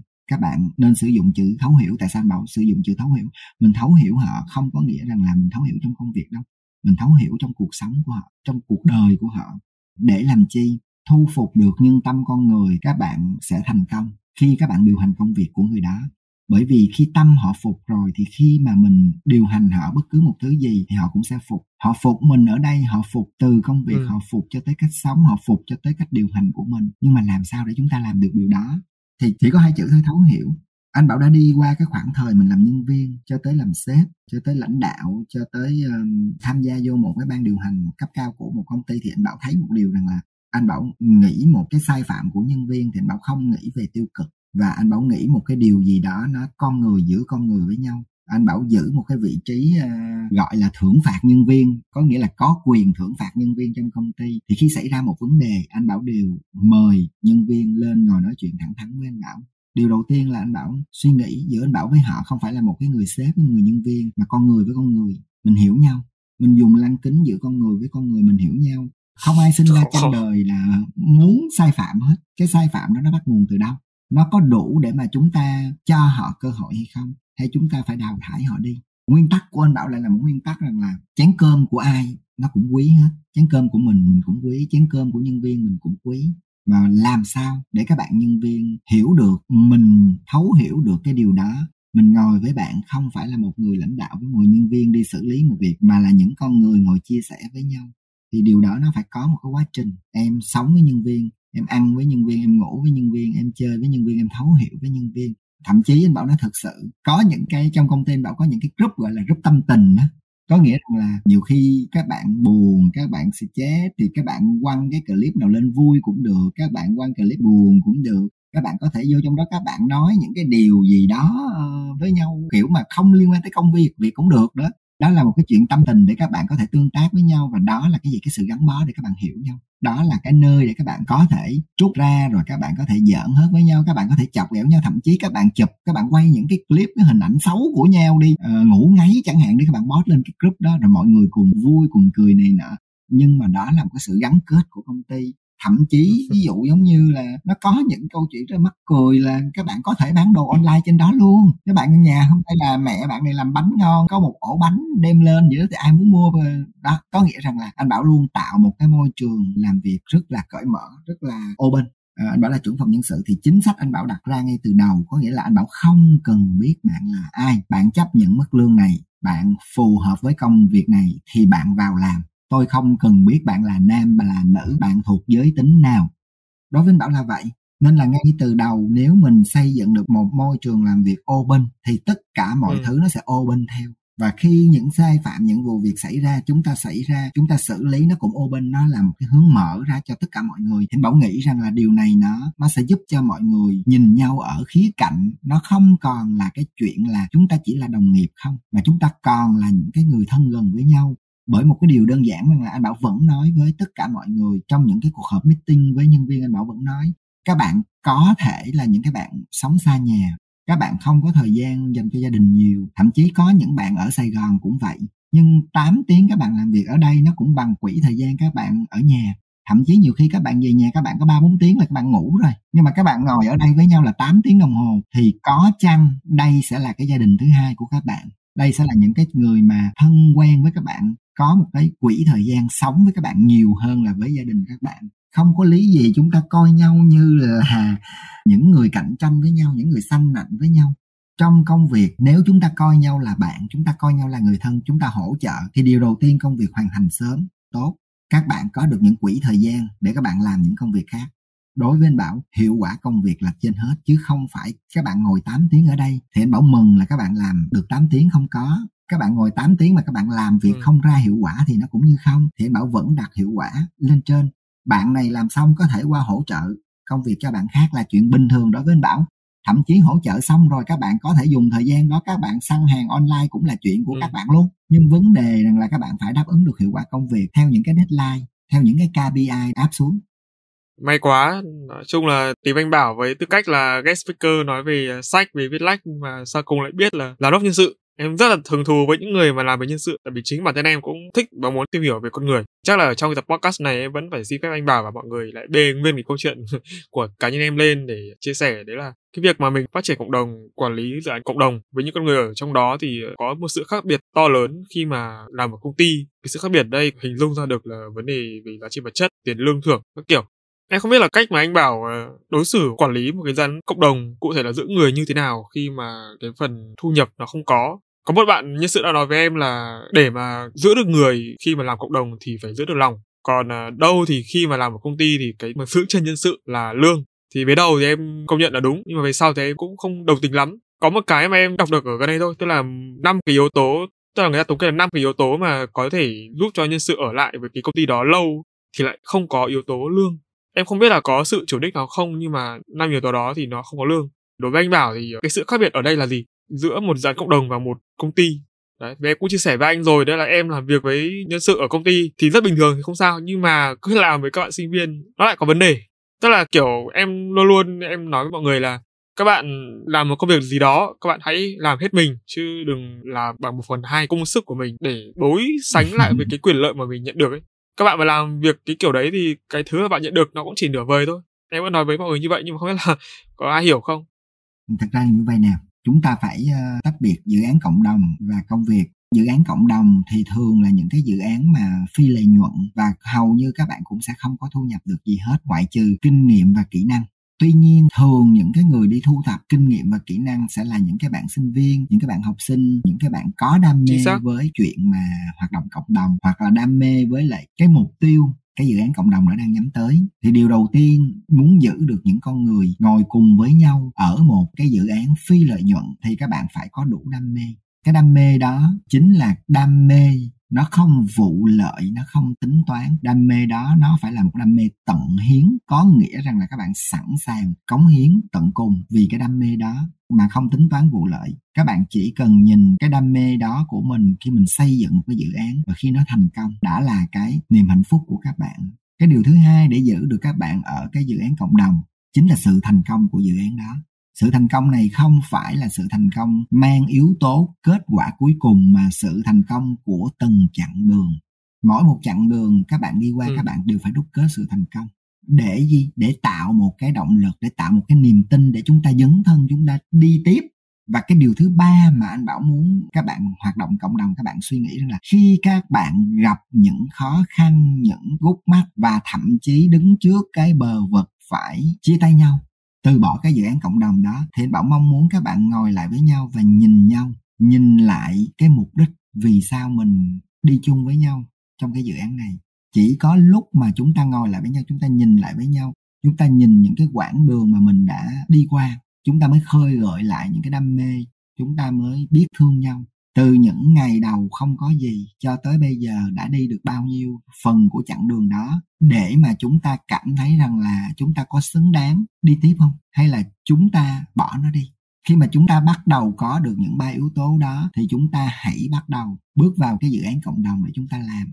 Với một công việc mà chúng ta kiếm tiền, thì nó lại khác nha các bạn. Chúng ta kiếm tiền, điều đầu tiên chúng ta bắt tay vào một công việc kiếm tiền, thì chúng ta đã có mục đích là cái gì? Kiếm tiền nên nếu ai nói rằng là chúng ta bắt đầu một công việc ở một nơi nào đó không phải vì tiền là sai yeah. hoàn toàn sai. Một cái người ngồi 15 năm ngồi phỏng vấn nhân sự thì điều đầu tiên anh Bảo đều hỏi các bạn là các bạn mong muốn mức thu nhập của các bạn bao nhiêu? Tại vì các bạn phải đảm bảo được cuộc sống của các bạn đó là bao nhiêu một tháng ít nhất trong một cái giới hạn cơ bản cho phép. Những ứng viên nào mà trả lời với anh Bảo là em cũng không biết em cũng không biết em thu nhập nhiêu hay công ty cho bao nhiêu em nhận bao nhiêu thì các bạn sẽ nhận con số không. Có nghĩa là không có điểm ở câu trả lời đó. Là bởi vì ngay cả các bạn các bạn cũng không biết được giá trị của mình bao nhiêu. Các bạn rồi. cũng không hoạch định được mình cần bao nhiêu tiền để mình sống một cái tháng bình thường trong cuộc đời này thì các bạn làm cái gì? Đúng không? Mà sau cùng thì đó có phải là yếu tố giữ chân nhân sự không? Sau cùng thì chắc chắn một điều đó không phải là yếu tố tiên quyết để giữ chân nhân sự bởi vì khi các bạn đến với công ty, điều đầu tiên các bạn sẽ không bao giờ có được một mức lương cực cao khi các bạn mới đến với một công việc nào hết, đúng không? Rõ ràng. Các bạn không có thời gian thâm niên, các bạn gắn bó, các bạn cũng không phải là một nhân sự mà xây dựng lên cái sự hình thành công ty thì ai trả cho bạn một cái mức lương quá cao? CV bạn đẹp, các bạn có bằng cấp, các bạn có tiếng Anh, các bạn có kinh nghiệm. Nhưng khi các bạn bước vô công ty, điều đầu tiên các bạn vẫn phải chấp nhận ở một cái mức lương cơ bản của cái bộ phận đó, của cái vị trí đó mà các bạn apply vô. Rõ ràng, đúng không? là các bạn điêu lương được nhưng cái mức điêu lương của các bạn không bao giờ các bạn điêu được con số cao đối với một người làm quản lý nhân sự bởi vì cái người làm quản lý nhân sự người ta có cái định biên giãn nở trên cái khung lương đó ví dụ khung lương của một cái vị trí đó được quyền giãn nở từ 10 tới 15 triệu nhưng thằng làm nhân sự nó khôn lắm. Để ăn được 15 triệu của nó thì chắc chắn một điều bạn phải có hội tụ rất là nhiều yếu tố. Nhưng mà rõ ràng nó sẽ nhận bạn ở mức lương 10 triệu 12 triệu, bạn làm đi. Hai tháng sau 3 tháng sau tôi sẽ cho bạn 13 triệu và 4 tháng sau 6 tháng sau tôi cho bạn 15 triệu, một năm sau tôi sẽ tăng 10% tiền lương cho bạn. Nó đều phải có khoảng thời gian em gắn bó cho công ty, em cống hiến cho công ty thì em mới có được mức lương cao. Nhưng một điều rằng là mức lương bao nhiêu để thỏa mãn được người ta? Tiền nó không phải là một điều quan trọng. Bây giờ anh bảo trả cho một nhân viên 20 triệu một chỗ khác, nó trả cho nhân viên đó 30 triệu thì thằng nhân viên nó vẫn nghĩ nó đi mà. Rõ ràng ai cũng nhìn ra được bài toán đó. Như vậy giữ nhân sự bằng tiền lương thì không có tiền đâu mà giữ. Chắc chắn mình làm mà mình cảm thấy chỗ nào trả mình lương cao hơn là mình đi qua chỗ đó. Nhưng khi các bạn đi qua rất là nhiều công ty các bạn có nhiều trải nghiệm thì các bạn bắt đầu mới hiểu môi trường làm việc nào phù hợp với mình mức lương nào phù hợp với mình thì mình dừng chân ở đó. Chứ không phải tiền nào thì của đó. Các bạn cần mức lương 20 triệu, các bạn nhảy qua công ty 20 triệu nhưng các bạn không biết rằng là nó không phù hợp với mình, môi trường làm việc không phù hợp với mình công việc nó quá nhiều áp lực với mình công việc nó cũng không phải là một công việc mà đúng chuyên môn của mình mà họ sẽ đào sâu các bạn ở những công việc khác nữa. Thì các bạn sẽ dội ngược lại các bạn sẽ ngồi các bạn tiếc là ờ à, hồi đó mình làm công ty kia 15 triệu sáng đi chiều về nhẹ tên cái đầu công việc quen thuộc đồng nghiệp quen thuộc không có cái gì để mà mình phải phải phàn nàn. Tại vì mình ham thêm có 5 triệu mình nhảy qua bên kia 20 triệu. Cuối cùng mình đắm đuối mình chán ngán mỗi buổi sáng thức dậy là không muốn đi làm nữa bởi vì vô gặp mặt sếp là sếp đè công việc xuống đúng không? Công ty giữ người là cái gì? Công ty tạo ra được một môi trường làm việc thoải mái vui vẻ và nhân viên cảm thấy phù hợp. Đôi khi công ty phải xây dựng những chế độ cho nhân viên những chế độ mà anh bảo nói giống như là những chế độ ngoại trừ là những phúc lợi à, tiền cơm tiền xăng tiền điện thoại đi thì đó là những chuyện rất là bình thường rồi. Nhưng các bạn có những cái quỹ để hỗ trợ cho nhân viên như thế nào? Các bạn có những cái phần thưởng đột xuất nào đó để cho nhân viên thấy rằng là chúng ta có thể có những cái đánh giá về nhân viên ra làm sao? Chúng ta tổ chức được cái chuyện mà hàng tháng đều tặng quà sinh nhật cho nhân viên hay không? Ngoại trừ cái chế độ ra thì các bạn tạo ra được những khóa đào tạo nâng cao nhân viên cho họ thấy họ làm với mình, họ được có sự tiến bộ chính vì vậy nếu bây giờ các bạn chăm chút cho nhân viên những yếu tố đó với cái mức lương vừa đủ sống làm một trong môi trường cởi mở làm trong một cái nơi mà mình được quan tâm làm trong một cái nơi mà mình được bồi bổ kiến thức hàng ngày hàng buổi có định kỳ như vậy các bạn các bạn có nghĩ không? Các bạn có nghe lời người ta dụ hai chục triệu các bạn nghĩ không? Không. Ai mà đi làm nhiều sẽ biết rằng là tiền nào của đó và ai làm đi làm nhiều cũng biết rằng là khi mình đổi qua một môi trường làm việc mới chưa chắc mình thích nghi được chưa chắc mình phù hợp được. Có nghĩa là em xây dựng những cái gì để cho mọi người cảm thấy mọi người happy với công việc này mọi người cảm thấy mọi người muốn đến công ty này làm. Còn cái chuyện tiền lương dĩ nhiên theo năm theo tháng theo thâm niên nó đều phải có cái sự ừ. tăng lên. Đó là những cái mục tiêu để người ta phấn đấu. Ừ. nhưng không có nghĩa rằng là bạn dùng một cái cục lương thiệt là to bạn giữ được người ta bởi sẵn sàng có chỗ khác dùng cục lương thiệt là to bóc người ta đi. Đơn giản vậy thôi đúng không? Thương trường là chiến trường mà nhân sự nào giỏi thì những công ty khác nó cũng để ý hết em cái vấn đề mình giữ lại nhân sự như thế nào đó mới gọi là cái mà người làm nhân sự phải suy nghĩ giờ nói chung là mỗi lần à, nói chuyện với anh Bảo về những cái vấn đề nhân sự rất là thú vị. Có quá nhiều thứ mà em muốn à, hỏi thêm nhưng mà có lẽ là thôi. cái tập podcast này nó không phù hợp lắm để nói về nhân sự em xin anh một buổi khác vẫn ở trong cái mục liên quan đến con người thì em muốn hỏi có một cái vấn đề như này tức là ngày nay thì em thấy là các bạn trẻ Gen Z thực sự đang bị ảnh hưởng bởi truyền thông một chiều về việc là họ đi làm phải được xếp thế này thế nọ, trao quyền các kiểu. Hay là trong đời sống thì có quyền bộc lộ cá tính. Cái bản sắc cá nhân em cảm thấy là nó đang rất là mạnh mẽ ở Việt Nam trong những năm trở lại đây, cả trên thế giới nữa. Ok thì em đồng ý. Và em nghĩ là anh cũng đồng ý với điều đó, bởi vì ờ, xét theo ý nghĩa tích cực thì nó thật sự tốt. Nhưng mà vấn đề tại sao lại nói truyền thông một chiều dẫn đến việc Gen Z ngày nay em cảm giác như là họ đang hiểu nhầm ý nghĩa cho tất cả những cái đặc quyền đó của mình mà còn lại cho những cái sự thể hiện đó là gì? Nói cách khác là họ phải có cái gì? Đủ sự tự tin và tinh thần trách nhiệm hay là để sếp có thể sẵn sàng giao việc hay không? Cái việc mà họ bày tỏ quan điểm cá nhân ấy, nó không phải là bốc đồng. Anh nghĩ kiểu vậy. Giống như ví dụ mà anh vừa chia sẻ đấy. Thế anh cảm thấy là Gen Z bây giờ nói là đang đòi hỏi nhiều quá thì cũng không đúng, nhưng mà đại loại là họ hiểu, thấy là tức là chọn việc để hết mình. Anh bảo rất là thích làm việc với các bạn thuộc cái thế hệ Gen Z nha bởi vì um, anh bảo cảm nhận được một cái năng lượng tươi mới của các bạn một tư duy rất là văn minh và hiện đại của các bạn. Và anh bảo cũng thấy là các bạn có một cái cá tính một cái tôi gì đó nó nó có thể rằng là đôi khi mình sẽ bực mình đó. Nhưng mà khi ngồi ngẫm lại thì mình sẽ thấy rằng là à cái thế hệ này do họ tiếp xúc được với ờ, văn minh nhiều hơn mình ngày xưa. Mạng xã hội phát triển công nghệ phát triển thế giới phẳng và đây là thời đại 4.0 họ ngồi một nơi nhưng họ có thể biết được rất là nhiều thứ trên thế giới họ học được rất là nhiều thứ và họ tiếp cận được rất là nhiều điều à, hay ho. Thì điều đó nó xây dựng nên một thế hệ Gen Z. Điều đầu tiên, họ tự tin hơn chúng ta ngày xưa. Điều thứ hai, họ bất chấp hơn chúng ta ngày xưa. Điều thứ ba nữa là cái gì? Họ mạnh dạn hơn chúng ta ngày xưa. Chính những cái điều đó nó khiến cho anh bảo cảm thấy rằng là ở vị trí điều hành của mình là quản trị con người. Anh bảo không trực tiếp làm việc nữa. Những cái công đoạn đó nữa thì mình quản trị con người thì mình sẽ tận dụng với cá nhân nào, mình tận dụng cái ưu điểm nào, với cá nhân nào mình tận dụng cái khuyết điểm nào của bạn. Mình làm những cái thủ thuật tâm lý để mình khơi gợi lên cái tiềm năng trong bạn và từ cái đó, lần khơi gợi đó mình sẽ dạy cho bạn một bài học rằng là chỉ cần bạn chú tâm đặt để hết tất cả mọi sức lực của bạn vô thì bạn sẽ làm được cái điều đó nó cực kỳ tốt nhất. và Gen Z bây giờ chúng ta không phải giống như ngày xưa chúng ta quản lý khoảng thời kỳ đầu thế hệ 8X của tụi anh Bảo đi làm thì quản lý bằng thời gian. Khi anh Bảo tiếp xúc với Gen Z thì anh Bảo quản lý cái gì? Anh Bảo quản lý hiệu quả. Anh Bảo cho các bạn thoải mái. Thì các bạn phải biết tôn trọng ở một cái điều gì? Hoàn thành công việc. Đúng không? Một cái điều mà một câu chuyện được đưa ra là cái gì? Chúng ta thấu hiểu nhau. Thì chúng ta phải vì nhau mà làm cái đã. Bởi vì chúng ta vì nhau, chúng ta làm, thì khi chúng ta làm nó được hiệu quả, thì chúng ta mới vì nhau mà lãnh lương được. Vì các bạn không làm ra hiệu quả, công ty không hoạt động được, công ty không có thể nào mà có tiền được, thì cả đám của chúng ta đều đói hết.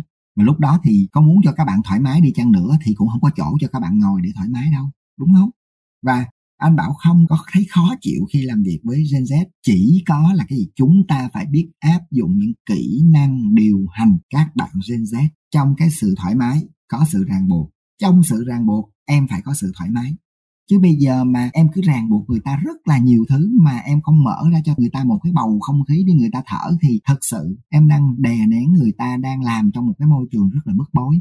Mà đặc biệt rằng là với các bạn Gen Z, tiếp cận được rất là nhiều cái văn minh hiện đại ưa chuộng một cái lối sống tự do, phóng khoáng cởi mở thì các bạn sẽ không làm trong cái môi trường đó. Thì sự thể hiện của các bạn là cái gì? Sự thể hiện của các bạn là chống đối, sự thể hiện của các bạn là sẽ không hoàn thành công việc, và sự thể hiện của các bạn là em giao cái gì thì cũng lắc đầu, không sẵn sàng. Và họ thậm chí họ bày tỏ luôn quan điểm cá nhân luôn. Chính từ sự bày tỏ quan điểm cá nhân đó, em mới nhìn ra cái lỗ hỏng trong điều hành của mình là cái gì. Trong quản trị nhân sự thì cái khó nhất là quản lý con người nhưng nếu em tìm ra chìa khóa để quản lý con người thì một cái người làm sếp sẽ rất là nhẹ nhàng, sẽ rất là thoải mái. Rõ ràng chính cái điều này thì anh bảo nghĩ rằng là chúng ta nhìn từ hai phía, bản thân gen z, bản thân chúng ta nữa. Những cái người làm điều hành, thường những người làm điều hành, những người làm quản lý nhân sự, nó cũng phải tầm ở độ tuổi ba mươi mấy, bốn mươi. Nó có một khoảng cách với Gen Z, thì làm sao để mình hiểu được Gen Z? Mình không đi thấu hiểu người ta thì làm sao mà mình bắt người ta làm theo mình được? Đó là điều cơ bản và khi thấu hiểu rồi thì người làm quản lý nhân sự họ bằng cái kinh nghiệm của họ bằng những cái kỹ năng của người điều hành họ phải điều hành được các bạn Gen Z còn nếu họ không điều hành được thì nói xin lỗi nha các bạn không điều hành được các bạn Gen Z thì các bạn đuổi à và các bạn đuổi được bao nhiêu người ở cái thế hệ Gen Z đúng không đúng rồi. điều rất là rõ ràng thôi Em rất đồng tình với quan điểm này của anh. Em cũng không bao giờ muốn quản lý thời gian. Quan trọng là các bạn phải báo tiến độ như nào để còn keep track được thông tin. Chung là nó quay về vấn đề là con người nó ở đâu và như thế nào. Bản thân em thì cũng là PM, chung là cũng quản lý một cái đội nho nhỏ ở trong một công ty nhưng mà đấy, em chia sẻ ban đầu ấy, ở công ty thì không vấn đề gì nhưng mà thật sự là quản lý một cái đội nhóm cộng đồng nó là một cái thách thức cực kỳ lớn luôn. Em nhận ra có một điểm khác biệt đấy là những cái bạn mà tạm gọi là sinh viên năm ba năm tư cho đến khi đi làm so với những bạn mà năm nhất năm hai có một cái điểm khác biệt về bản nhận thức khá là lớn ấy. Giống như là các bạn trẻ càng trẻ thì càng nghĩ vấn đề nó đơn nó đơn giản quá maybe là nó là một cái khoảng cách giữa thế hệ như anh nói và là, và giữa cái phong cách lãnh đạo của em, nó sẽ không được mềm mỏng và nó không mang tính cảm xúc nhiều, nó sẽ mang cái lý tính nhiều hơn và nhìn trực diện thẳng vào vấn đề luôn, chứ không lòng vòng. Thực ra thì ờ, ở những bạn càng trẻ đó thì cái suy nghĩ của các bạn á, giống như là em nói đơn giản, các bạn gây ra một cái lỗi làm các bạn làm trễ một cái deadline thì các bạn nghĩ nó không ảnh hưởng gì tới lớn lao hết tuy nhiên ở một cái vị trí lãnh đạo, một cái người đã đi qua rất là nhiều thứ thì các bạn sẽ nhìn ở cái sự việc nó khác, nó sẽ ảnh hưởng chung tới tập thể, nó sẽ gây ra rất là nhiều cái phiền phức phía sau này. Nhưng khi mà bạn soi chiếu nó bằng hai cái góc nhìn góc nhìn là nhân viên, thì là nhân viên cái ngưỡng của họ tới đó rồi, họ làm tới đó rồi, họ không có biết ở phía trên nó sẽ bị ảnh hưởng abc gì hết, tại vì họ là nhân viên mà. Thì cái suy nghĩ của họ là tới cái ngưỡng đó đó, em làm lãnh đạo thì do em nhìn suốt một cái mắt xích làm việc đó, em sẽ biết là à bạn ngưng ở đây thì nguyên cái mắt xích còn lại họ bị ngưng rồi. Bạn trễ deadline là nguyên cái mắt xích còn lại sẽ trễ deadline tiếp theo. Thì ở cái vị trí lãnh đạo của bạn á, thứ nhất, ở một cái team làm việc thì bạn phải có cái team building. Có nghĩa là bạn phải có những cái team building để bạn, ngay từ đầu bạn training cho nhân viên của bạn, hoặc mỗi một định kỳ một tháng, ba tháng bạn training cho nhân viên của bạn về vận hành vận hành một cái mắt xích, cái dây chuyền trong công việc nó phải như thế nào. Thứ hai nữa rằng là ngay cả những bạn sinh viên đó, những cái bạn đó, bạn cũng phải cho người ta ba lần mà theo như cái nguyên tắc về nhân sự có nghĩa là lần thứ nhất không biết, nói cho hiểu. Lần thứ hai, quên, nhắc cho nhớ. Lần thứ ba là lần tha thứ cuối cùng. Bước qua lần thứ tư là không thể sử dụng. Bởi vì bạn còn sử dụng bạn nhân viên đó, thì vô hình chung bạn sẽ kéo cả một cái team của bạn đi xuống dĩ nhiên đó là cái phần lý tính. Giống như bạn nói bạn nhìn trực diện vô đó nhưng cách hành xử của bạn có bao giờ bạn đi theo cái yếu tố mà ba lần giống như anh bảo nói không? Em qua cả ba lần vậy thì khi bạn đi qua cả ba lần đó thì mỗi một lần bạn đi qua bạn có gặp gỡ và trao đổi với bạn nhân viên đó hay không? Và bạn có nhận ra được rằng là à mỗi một lần như vậy bạn nhân viên đó tiếp thu và có thay đổi hay không? Thật ra là nhắc đến sự thay đổi thì em thấy nó tức là nó có thay đổi nhưng mà cái vấn đề là nó thay đổi ở trong cái thái độ và cái cách làm việc, nhưng mà cái hiệu quả thì lại không. Cái đấy là cái em hơi còn phi một tí. Cái nhận thức gốc tức là nói về nước đổ lá khoai thì cũng không phải, nhưng mà ý là về cái nhận thức kiểu như là người ta phải có một cái sự trải nghiệm rồi, người ta phải ngã rồi, người ta mới nhận thức nó kiểu để tâm vào ấy như vậy buộc lòng chúng ta phải đi tới kết quả cuối cùng rằng là chúng ta phải thay đổi. Bạn không thay đổi thì tôi thay đổi, mà tôi thay đổi có nghĩa là tôi thay đổi bạn bằng một bạn khác. Tới một giai đoạn là mình phải thay đổi một mắt xích nó đã bị hư để nó không ảnh hưởng tới một dây xích. Đó là chuyện bình thường. Và tại sao bạn nói rằng là những cái bạn sinh viên năm nhất, năm hai nó sẽ khác các bạn sinh viên năm ba, năm bốn? Tại vì các bạn sinh viên năm ba, năm bốn khi đến làm việc với bạn là họ là năm ba, năm bốn, thì chắc gì năm nhất, năm hai các bạn đó không giống như các bạn kia, đúng không? Và đó là một câu chuyện chấp nhận trong điều hành. Và điều hành đừng nói tới cảm tính và lý tính. Điều hành là cân bằng giữa cảm tính và lý tính. Mà một khi mình đã cân bằng được rồi, mà cái nhân sự đó vẫn không thể nào chạy kịp theo cái tiến độ công việc, cái nhân sự đó vẫn là những cái người kéo cho cái tiến độ công việc bị trì trệ xuống, thì chắc chắn một điều, chúng ta phải thay thôi cái này thì em đoán là trong con người của anh ít nhất là hai nhân cách. Tại vì ở trong một tổ chức ấy, thì em thấy là thường ít nhất là ba người. Một người là lý tính một người là cảm tính và một người là cả hai. Mà anh dung hòa được tất cả thì em bái phục. Bản thân em thì em không làm được cái điều đấy thật sự luôn. Em thử cố rất là nhiều. Cho nên là em đoán là anh phải có hai nhân cách ở trong một một bản thể và linh hoạt liên tục. Thì nếu mà nói trắng ra có nghĩa là một khi anh bảo điều hành nhân sự thì anh bảo đều đưa ra ba lần để mà anh bảo xử lý cái nhân sự đó ba lần đầu của anh Bảo là anh Bảo muốn cân lại giữa cảm tính Vâng ạ, và đến đây thì xin phép các quý thính giả là nghe một phút quảng cáo về kênh podcast thứ hai của Ba Chấm. Đây là Làm Podcast Không. Alo alo, bạn ơi biết gì chưa? Ba Chấm đã có một kênh phụ mang tên Làm Podcast Không rồi đó. Làm Podcast Không là nơi Ba Chấm chia sẻ những kinh nghiệm, kỹ năng được đúc kết từ quá trình trải nghiệm của kênh kể từ khi thành lập cho đến thời điểm hiện tại. Dựa trên giá trị thật từ trải nghiệm thật, Bác Chấm mong muốn mỗi quý thính giả khi lắng nghe kênh sẽ có thêm kiến thức, động lực để xây dựng và phát triển kênh podcast cho riêng mình. Còn chần chừ gì nữa, tìm ngay tên kênh và nhấn nút cho thông báo để không bỏ lỡ bất kỳ tập podcast nào nha. See ya! Nói chung là các bạn ạ, mỗi lần nói chuyện với anh Bảo thì ờ, được tiếp thêm động lực, chảm người. Nói chung là chảm người. Rất là quyết đoán. Em không biết là anh hay là các thính giả đang nghe podcast có giống em không mà con người em hiện tại thực sự là chịu ảnh hưởng một phần của những ngày thơ ấu. Thì thưa anh Bảo là em không biết là những ngày thơ ấu của anh như những thế nào. ngày thơ ấu của anh Bảo khá là vui. Cái là anh Bảo là một cái người mà có tuổi thơ cũng trọn vẹn cũng phá làng phá sớm cũng có có đầy đủ các bạn phá làng phá sớm chèo cây hái trái cộng với lại bơi lội tung tăng có đầy đủ có nghĩa rằng là anh bảo nghĩ rằng là mình may mắn mình có được một cái tuổi thơ dữ dội. Để Đúng bây rồi. giờ khi mình trưởng thành rồi mình nhìn tất cả mọi thứ nó giống như một cái cuộc đời màu hồng. Tại vì đi qua rất là nhiều thăng trầm đi qua rất là nhiều từ tuổi thơ cho tới cái thời gian mình trẻ đó. Thì bảo nói nó là một cái dòng quay mà chúng ta nhìn cái thời điểm thanh xuân thời trẻ của chúng ta chúng ta nhìn lại tuổi thơ chúng ta phải cảm ơn tuổi thơ.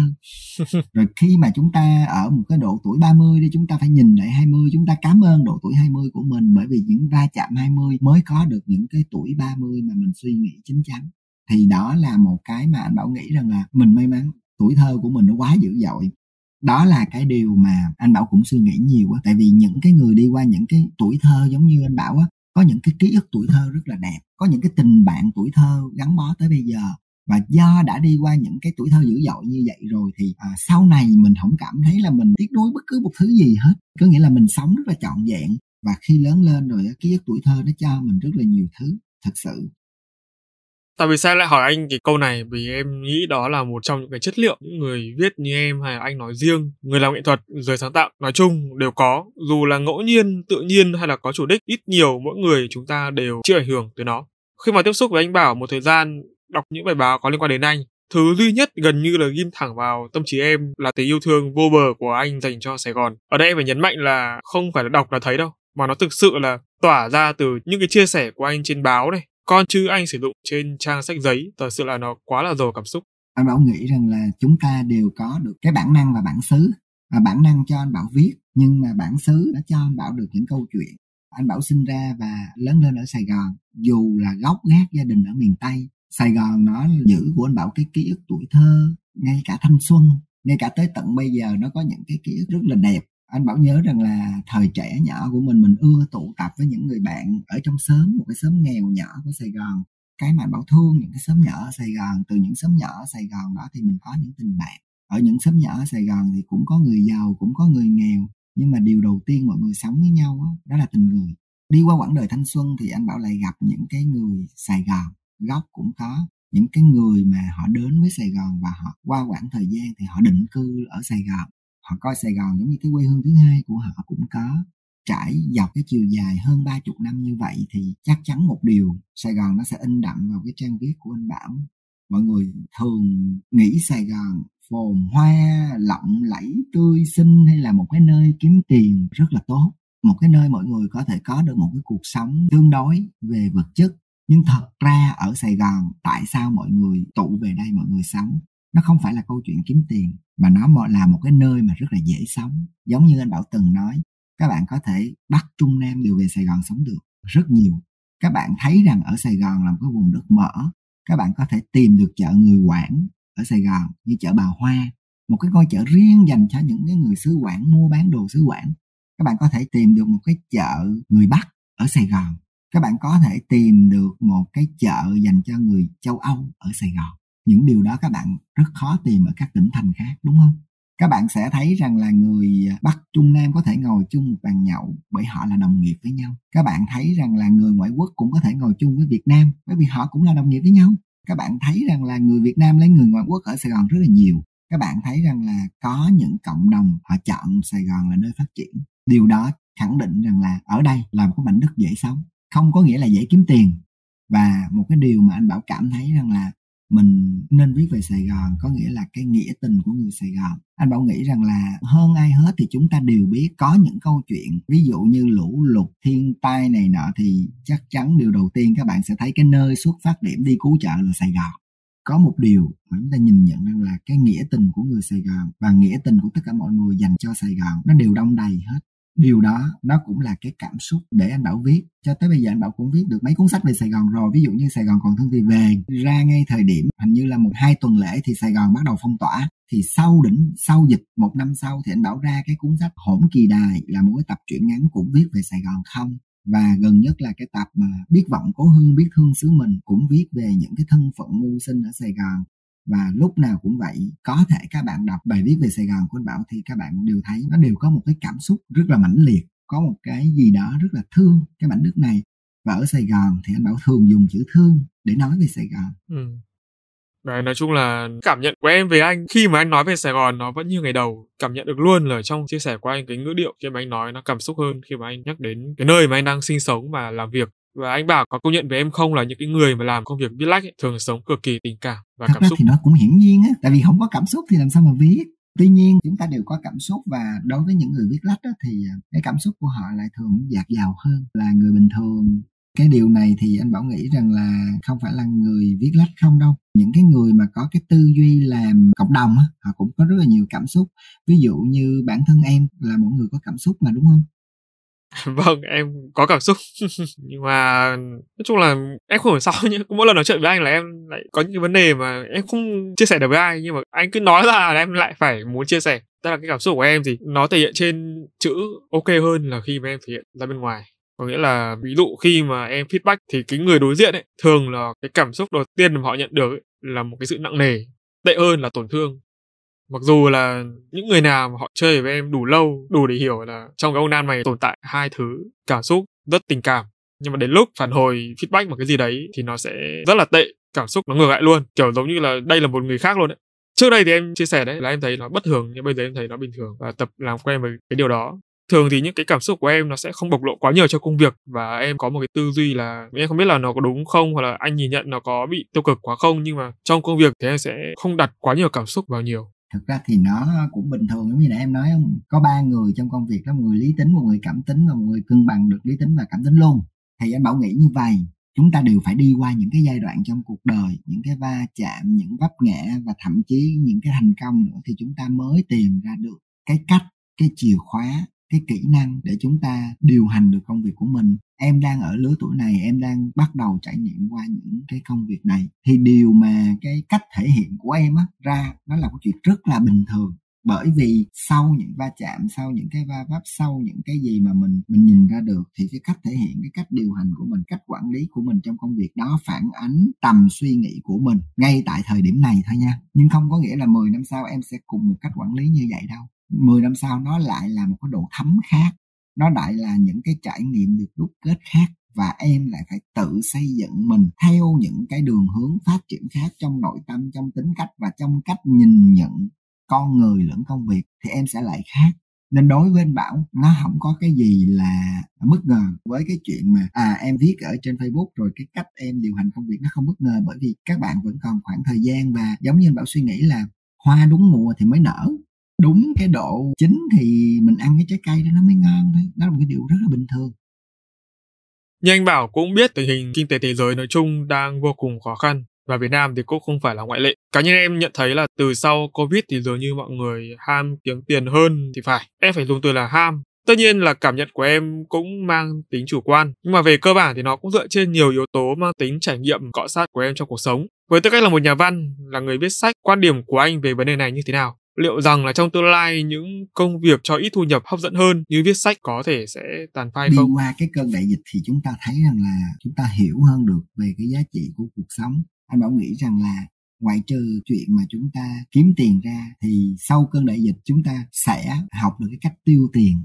điều đầu tiên mà chúng ta học được đó chính là chúng ta biết được sử dụng đồng tiền như thế nào trong thời điểm bình thường. Sử dụng đồng tiền ra làm sao để chúng ta có được cái sự tích lũy để đề phòng những cái rủi ro thời điểm mà chúng ta không thể làm ra tiền được thì điều này nó lại dẫn tới một câu chuyện là chúng ta sẽ ham làm hơn, có nghĩa là ham kiếm tiền hơn. Ham ở đây không có nghĩa là tham lam mà chúng ta cảm thấy rằng là cái việc kiếm tiền nó sẽ giúp chúng ta cố gắng tích lũy để những cái trường hợp rủi ro, để chúng ta đề phòng những cái trường hợp bất trắc không xảy ra. Và chúng ta thấy rằng là bây giờ ở Việt Nam, chúng ta đi qua cơn đại dịch nhưng mà ở một số nước cơn đại dịch nó vẫn còn hiện hữu ở đó.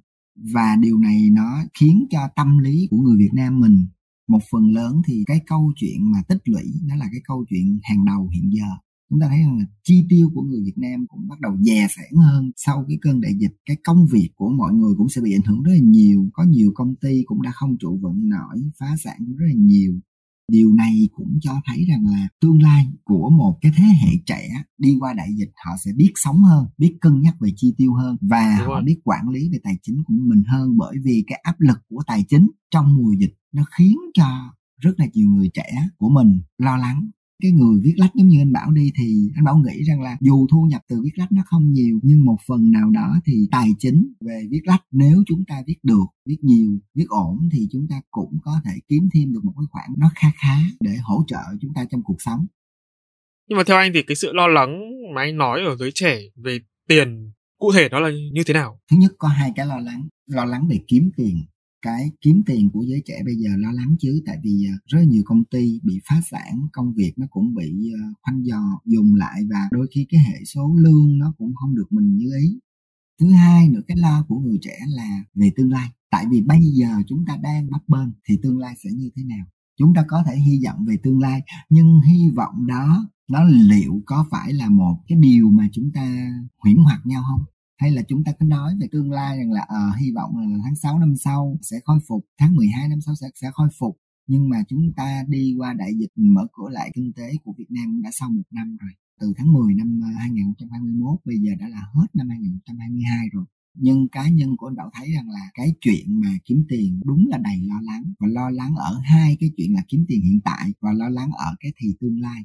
Tất cả mọi thứ nó đều hiện hữu dựa trên bức tranh kinh tế khi mà thành phố Hồ Chí Minh có quá nhiều công nhân phải về quê ăn Tết sớm, những khu công nghiệp lớn ở Long An, ở Bình Dương chúng ta thấy nhan nhãn ở trên báo đều đăng hết. Thì rõ ràng là một cái năm mà kinh tế có sự hồi phục đó, nhưng sự hồi phục vẫn chưa phần nào đáp ứng được nhu cầu của người lao động. Nên là những người lao động đều phải kiếm tiền rất bấp bênh. Và đặc biệt những người trẻ của chúng ta, khi chúng ta mới va chạm vào đời thì chúng ta kiếm tiền và chúng ta chi xài nó đều là một cái điều chuyện mà chúng ta không tính toán nhưng bây giờ là có tính toán và có sự lo lắng rất rõ ràng cái này thì ờ, em nghĩ là ai cũng cảm nhận rõ em cũng cảm nhận rõ khi mà em đi tuyển người đấy như anh nói là đấy là các chuyên gia dự đoán giai đoạn này nó sẽ không hết nhanh mà nó sẽ còn kéo dài ít nhất là 2 đến 3 năm tới. Vậy thưa anh bảo là anh có lời khuyên nào dành cho các bạn trẻ không? Những cái người mà đang học đại học năm 1, năm 2 và sinh viên năm 3, năm 4 chuẩn bị ra trường nói vui với anh và mọi người, chứ em xây dựng cái dự án cộng đồng mà bây giờ tuyển người nó còn khó hơn đếm sao trên trời.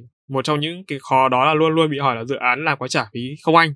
Thậm chí là khó hơn là có trả phí mà có bị chi ít nữa điều đó chứng tỏ là chưa bao giờ tình hình tài chính nó lại căng đến như thế. Nhà nhà cần tiền, ai cũng cần tiền, đến mức là sẵn sàng từ bỏ cả những cái sở thích, nhu cầu mà trước đây chưa từng bị ảnh hưởng bởi yếu tố tài chính nói vui một chút. Đấy à không phải nói vui đâu mà nói chia sẻ một chút. Đấy là khi mà em tuyển người thì em nhận ra là cũng gần đây là em bắt đầu quan tâm nhiều hơn đến yếu tố bên trong. Những cái gì mà thuộc về kiểu vũ trụ ấy Phật pháp khoa học tâm linh thì em thấy là mọi người à, những cái bạn mà ứng tuyển ấy họ cũng quan tâm đến điều đó. Và nó phân ra làm hai phe. Một phe là quan tâm đến tài chính một phe là quan tâm đến những yếu tố ở bên trong như em nói như vừa nãy. Thì những cái bạn nào mà quan tâm đến yếu tố ở bên trong ấy thì họ thường là em cảm giác như là họ họ không đặt nặng cái vật chất quá nhiều ấy tại vì là em xem những tư liệu mà em tìm hiểu được ấy, người ta nói là tức là con người ấy, tham muốn vật chất nhiều quá cho nên là đại loại là từ trường hay năng lượng tích cực nó bị triệt tiêu hay là em không nhớ lắm nhưng mà đại loại nó là khuyên con người là hướng đến những cái giá trị tích cực ở bên trong tâm hồn nhiều hơn và đừng ham mê vật chất nữa.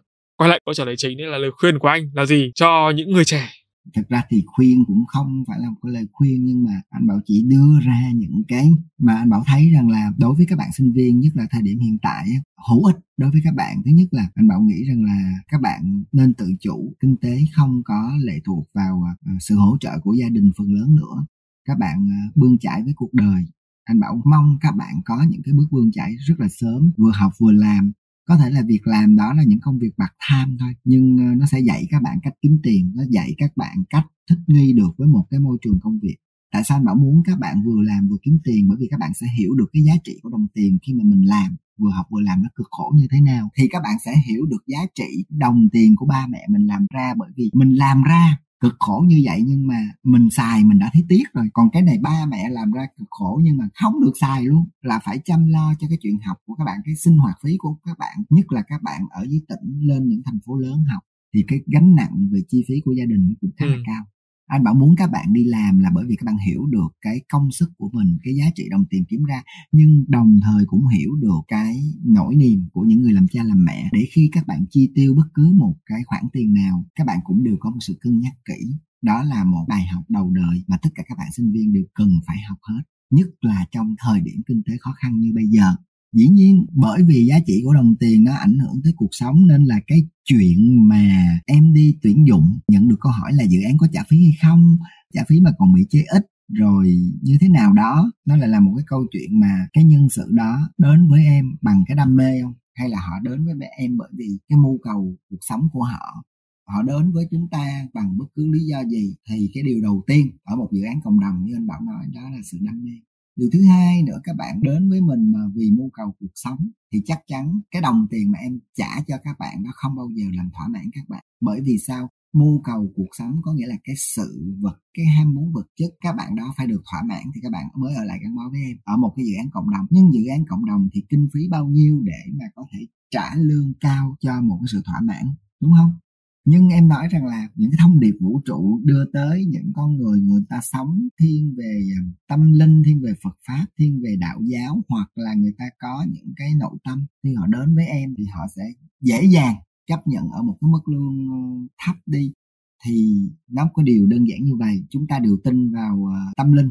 Bởi vì dù các bạn ở cái đạo nào cũng vậy, các bạn đều phải có một cái tâm linh. Bởi vì chắc chắn những lúc mà các bạn có thể rằng là bế tắc nhất các bạn có thể đau khổ nhất, các bạn có thể là buồn bã nhất, hoặc là các bạn có những nguyện cầu nào đó. Chính khi mà chúng ta giữ được cho mình một cái tâm linh tốt, thì chúng ta giữ cái đạo mình tốt. Thì với những người có một cái tâm đạo tốt, khi họ đến với những dự án cộng đồng, điều đầu tiên là cái tâm đạo của họ soi đường cho họ tới. Điều thứ hai là họ đam mê cái dự án. Điều thứ ba, họ mới nói tới cái câu chuyện là họ nhận được cái gì từ dự án này. Thì đó là một cái điều mà rất là hiển nhiên nếu như chúng ta tinh ý khi chúng ta ngồi nói chuyện với cái nhân sự thì chúng ta sẽ hiểu ra được. Em sẽ cố gắng để tạo ra cái môi trường đủ để giữ chân được nhân tài như anh chia sẻ. Biết là mọi người nếu như mà vào một cái dự án cộng đồng là làm vì đam mê thì tốt hơn, là những người mà sẽ chủ yếu là tìm một công việc có thu nhập.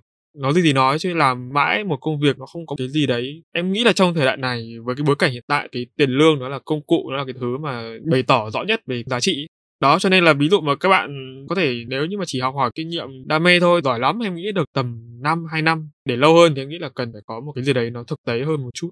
Và nói chung là quen biết và trò chuyện của anh bảo, mình rút ra một cái kết luận đó là nhìn anh thế thôi nhưng mà em thấy là kín đáo phết. Thật sự là không dễ để khai thác kiểu chuyên sâu như một số khách mời mà mình và em từng trò chuyện. Không biết là có ai nhận xét anh là người kín đáo chưa? Thật ra thì à, cũng không hẳn là kín đáo có những thứ anh bảo sẵn sàng chia sẻ với tất cả mọi người. Giống như trong cuộc nói chuyện ngày hôm nay thì anh bảo chia sẻ rất là nhiều. Nhưng mà dĩ nhiên cũng có những cái thứ mà mình cũng nên giữ lại cho riêng mình. Và dĩ nhiên à, chắc chắn một điều là cuộc đời ai cũng có những cái gì đó chỉ để dành riêng cho mình thôi. Nếu mà tính tới thời điểm này thì gần đây nhất thì có một người bạn cũng nói với anh bảo à, nhìn như vậy hoặc là thấy ưa anh bảo giỡn như vậy hay là bảo ưa nói như vậy. Nhưng anh bảo có những cái góc khuất rất là tinh tế thì mới nhận ra được thật ra thì ờ, anh bảo lại là một cái người mà ưa nhìn vào tiểu tiết để mà đánh giá. Cái này thì cũng chia sẻ luôn. Ví dụ các bạn đi phỏng vấn các bạn gặp một cái người tuyển dụng đi các bạn vừa mở cửa các bạn sẽ thấy cái người mà tuyển dụng bạn á nhìn bạn rất là hờ hững luôn. Có khi không nhìn mặt bạn nữa nhìn chân bạn đi vậy đó. Nhưng mà không phải các bạn ơi không phải đâu không phải. Người ta nhìn nhịp chân của các bạn để người ta đoán coi bạn có nhanh hay là ừ. bạn chậm. Bởi vì nếu mà chân của bạn đi á mà hai cái gót chân á có nghĩa là cái mũi chân này nó nói cái gót chân kia mà các bạn cứ đi tới như vậy thì các bạn rất là chậm. Đó là cái cách đánh giá của người làm nhân sự. Nhưng cái sải chân của bạn dài và bạn đi dứt khoát thì bạn sẽ là một cái người làm việc mau mắn, lẹ làng. Đó là cái kỹ thuật. Chứ bạn đừng có nghĩ là ở tự nhiên tôi mở cửa vô mà cái anh này anh làm phỏng vấn nhân sự mà anh không nhìn mặt tôi mà anh nhìn từ trên xuống dưới, cái anh cứ nhìn xuống chân của tôi xong rồi tới tôi ngồi anh mới nhìn vô mặt tôi. Không có. Tại vì chắc chắn một điều rằng một hồi bạn ngồi trước mặt người ta thì người ta nhìn cái mặt bạn rồi nhưng lúc đó người ta đâu có nhìn được cái chân đi của bạn đâu. Có những người người ta quan sát một cách rất kín đáo. Người ta chọn những cái tiểu tiết người ta quan sát và bạn sẽ không hề biết người ta đang quan sát các bạn. Thì cũng có thể rằng là bởi vì cái nghề làm nhân sự thì nó cũng cho anh bảo thấy được à cũng có những cái biểu thị ở bên ngoài của mình kín đáo. Tập podcast của chúng ta đã đi đến hồi kết rồi. Thưa người anh, yêu quý. Và sau đây thì sẽ là câu hỏi à, cũ mà mới dành cho anh. Anh sẵn sàng lắng nghe nhé. Nếu ngày mai anh không còn có mặt trên cõi đời này nữa thì anh sẽ mong muốn để lại điều gì? Cái này thì nó cũng đơn giản với một người giống như anh bảo. Thì anh bảo nghĩ rằng là anh bảo sẽ để lại ờ, những tác phẩm của mình. Bởi vì ờ, cả một cái quá trình mà chúng ta nói chuyện nãy giờ, anh bảo có nói với mọi người một cái câu là chúng ta sinh ra với cái tên của cha mẹ đặt đi thì đừng tan biến như các bụi đã để lại cái tên của mình trong cuộc đời này. Anh bảo may mắn là mỗi người viết có được những cuốn sách của mình. Thì anh bảo nghĩ rằng là đó chính là những cái tác phẩm mà anh bảo để lại để cho người ta nhớ đã từng có một tống phước bảo xuất hiện trên cõi đời này. Em đoán đây là cái phần mà em vừa nói về anh lúc nãy. Đấy là anh là người kín đáo đúng không? Phải tinh tế mới nhận ra được cái deep ở trong câu trả lời của anh. Anh bảo nghĩ rằng là chắc là mọi người phải phải đọc tác phẩm thì mọi người mới biết rằng là anh bảo để lại cho mọi người cái gì bởi vì à, 5 năm nữa, 10 năm nữa, 20 năm nữa khi mọi người đã sống cái sự phát triển của xã hội rồi thì thứ mà những nhà văn họ để lại cho các bạn đó chính là một cái vùng trời ký ức. Đó là những thứ mà các bạn không thể tìm đâu được nữa hết bởi vì xã hội đã thay đổi. Tất cả mọi thứ thay đổi, các bạn tìm đâu được ở những ký ức này, các bạn tìm đâu được ở những Sài Gòn của những cái thời khắc đó thì chắc chắn các bạn phải tìm trong những cuốn sách của những người viết đúng không và anh bảo nghĩ rằng là tư liệu lịch sử và tất cả mọi thứ theo thời gian nó chỉ tồn tại trong những tác phẩm của những người viết. Họ để lại cho cuộc đời này mà thôi. Ok trong giây phút cuối cùng này thì anh có một lời nào đó để nhắn nhủ tới các bạn không? Khán giả thính giả đang lắng nghe chúng ta từ đầu đến cuối đến giờ. Điều đầu tiên thì uh, anh bảo muốn uh, cảm ơn postcard ba chấm đã mời anh bảo cùng trò chuyện giao lưu uh, rất là cởi mở thân tình điều thứ hai sẽ cảm ơn tất cả những thính giả đã chịu lắng nghe từ đầu đến cuối chương trình. Hy vọng cái buổi nói chuyện ngày hôm nay sẽ cho chúng ta được rất nhiều uh, niềm vui sự bổ ích khiến cho quý thính giả sẽ yêu thích postcard ba chấm này nhiều hơn. Và cái lời cuối cùng anh bảo muốn nói với tất cả mọi người rằng là nền tảng mạng xã hội khi càng phát triển dĩ nhiên nó sẽ đem tới cho các bạn yếu tố tích cực và tiêu cực lựa chọn tích cực hay tiêu cực. Đó là do các bạn và tìm tới những cái kênh mạng xã hội tích cực thì đó cũng giống như là chúng ta trồng một cái cây trong tâm hồn của chúng ta và chắc chắn chúng ta tiếp xúc với lại những cái kênh mạng xã hội tích cực thì cái cây đó nó sẽ xanh lá và tốt cành sẽ đơm hoa và kết trái Vâng, em xin được cảm ơn anh với những chia sẻ rất là chân thành và thẳng thắn vừa rồi. Và mọi người ơi, tập podcast số 9 và khách mời là anh Tống Phước Bảo, một người con của Sài Gòn với tình yêu thương vô bờ. Một tác giả sách được rất nhiều độc giả yêu mến, xin phép được kết thúc tại đây thôi. Mặc dù là còn rất nhiều điều mà ba chấm mong muốn khai thác thêm từ anh nhưng mà có lẽ là nên để dành dịp khác anh ha. Mình hy vọng rằng là mình sẽ quay trở lại podcast ba chấm vào một chủ đề khác. Chắc chắn. Vâng ạ, và một lần nữa thì em xin được cảm ơn anh Bảo đã tham gia ba chấm podcast với tư cách là khách mời. Chúc cho sự nghiệp của anh sẽ phát triển hơn nữa trong tương lai, cho ra thêm nhiều tác phẩm để đời. Và thật sự là em rất mong được gặp lại anh tại Hà Nội với những điều còn chưa kịp nói. Hy vọng rằng là sẽ gặp lại được em ở Hà Nội vào à, cái buổi offline hoặc là một cái dịp nào đó để mà chúng ta có thể à, tâm sự và trò chuyện với nhau nhiều hơn. Buổi workshop. À. Vẫn phải nhắc lại buổi workshop à. sẽ diễn ra vào à, tháng 3 2023. Yeah, và anh Tống Phước Bảo cũng như là các vị khách mời đừng quên hiện tại kênh phụ của Ba Chấm có đây là làm podcast không cũng đã chính thức khởi động được một thời gian rồi. Đây là kênh podcast thứ hai, mời toàn cho Ba Chấm, chia sẻ về cách xây dựng và phát triển một kênh podcast từ A đến Z. Hy vọng với làm podcast không, các bạn sẽ có thêm động lực để xây dựng cho mình một kênh podcast. Còn đối với những content creator thì mình mong rằng là các bạn sẽ học hỏi được thêm những kiến thức thực tế được đúc rút từ trải nghiệm thật để phát triển nền tảng podcast trở nên thành hình hơn tại Việt Nam. Còn bây giờ, Hẹn gặp lại các quý thính giả của Ba Chấm trong các tập tiếp theo. Ba Chấm Off! Tâm Phước Bảo xin kính chào mọi người và hy vọng rằng là tới cuối chương trình này mọi người vẫn còn lắng nghe được giọng nói của ờ, hai anh em và chúc cho mọi người có được nhiều niềm vui và nhiều uh, hạnh phúc, sự an lành trong cuộc sống.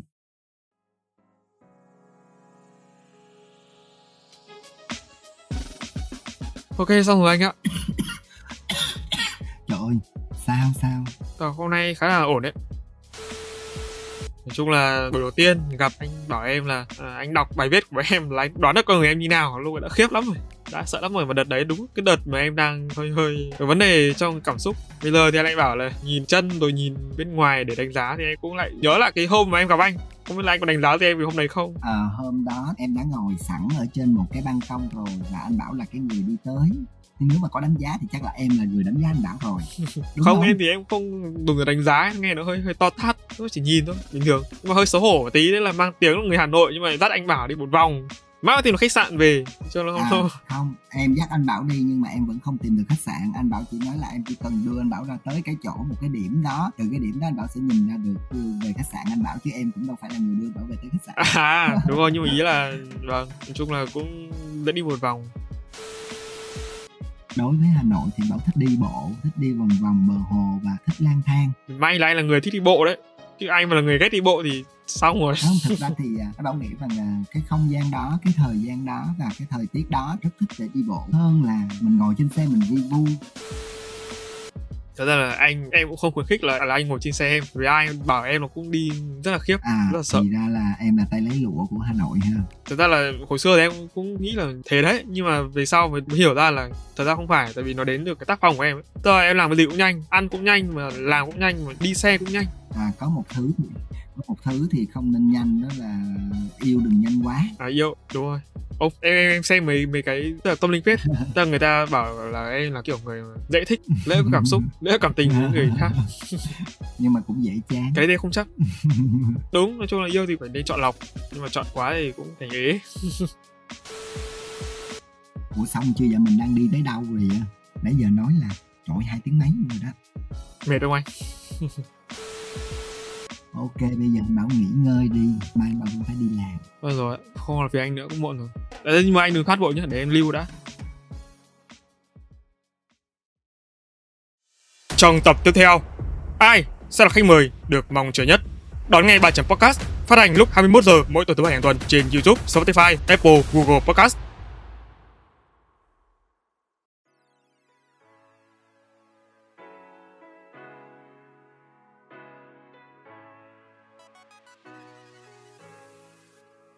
mình không nên nhìn vào những cái bên ngoài nhiều quá mà mình sẽ nên nhìn vào là tức là sau một đến hai năm qua em đã trưởng thành đến như thế nào này. Em biết thêm được cái gì em giúp đỡ bao nhiêu người thì em nghĩ là cái đấy sẽ nên để tự hào hơn. Tập trung một chút thì mình cũng biết được là ý của người ta như thế nào. Nếu người ta có ý tốt người ta muốn chia sẻ là bây giờ mình cũng gặp khó khăn như này thì không biết cuộc sống của bạn như nào thì ok mình sẵn sàng chia sẻ thôi ạ. Còn nếu mà người ta không có ý tốt rồi thì mình đáp qua loa cho xong là được cái việc so sánh mà đến từ bên ngoài ấy, thì nó sẽ vượt qua dễ hơn nhiều so với cái việc là mình tự đi so sánh mình với người khác. Nhưng mà cái việc khó vượt qua nhất là mình tự so sánh mình với người khác. Đương nhiên là lúc nào cũng có người giỏi hơn mình, có người đẹp hơn mình và có người giàu hơn mình rồi. Nhưng mà em nghĩ là em vẫn phải đang đang học cách dừng so sánh bản thân với người khác. Nên so sánh người tạo động lực thôi chứ không nên so sánh người tạo áp lực. Vì cái áp lực này nó tiêu cực lắm, nó sẽ ăn hết các năng lượng tích cực mà mình cố gắng để tạo ra trong ngày.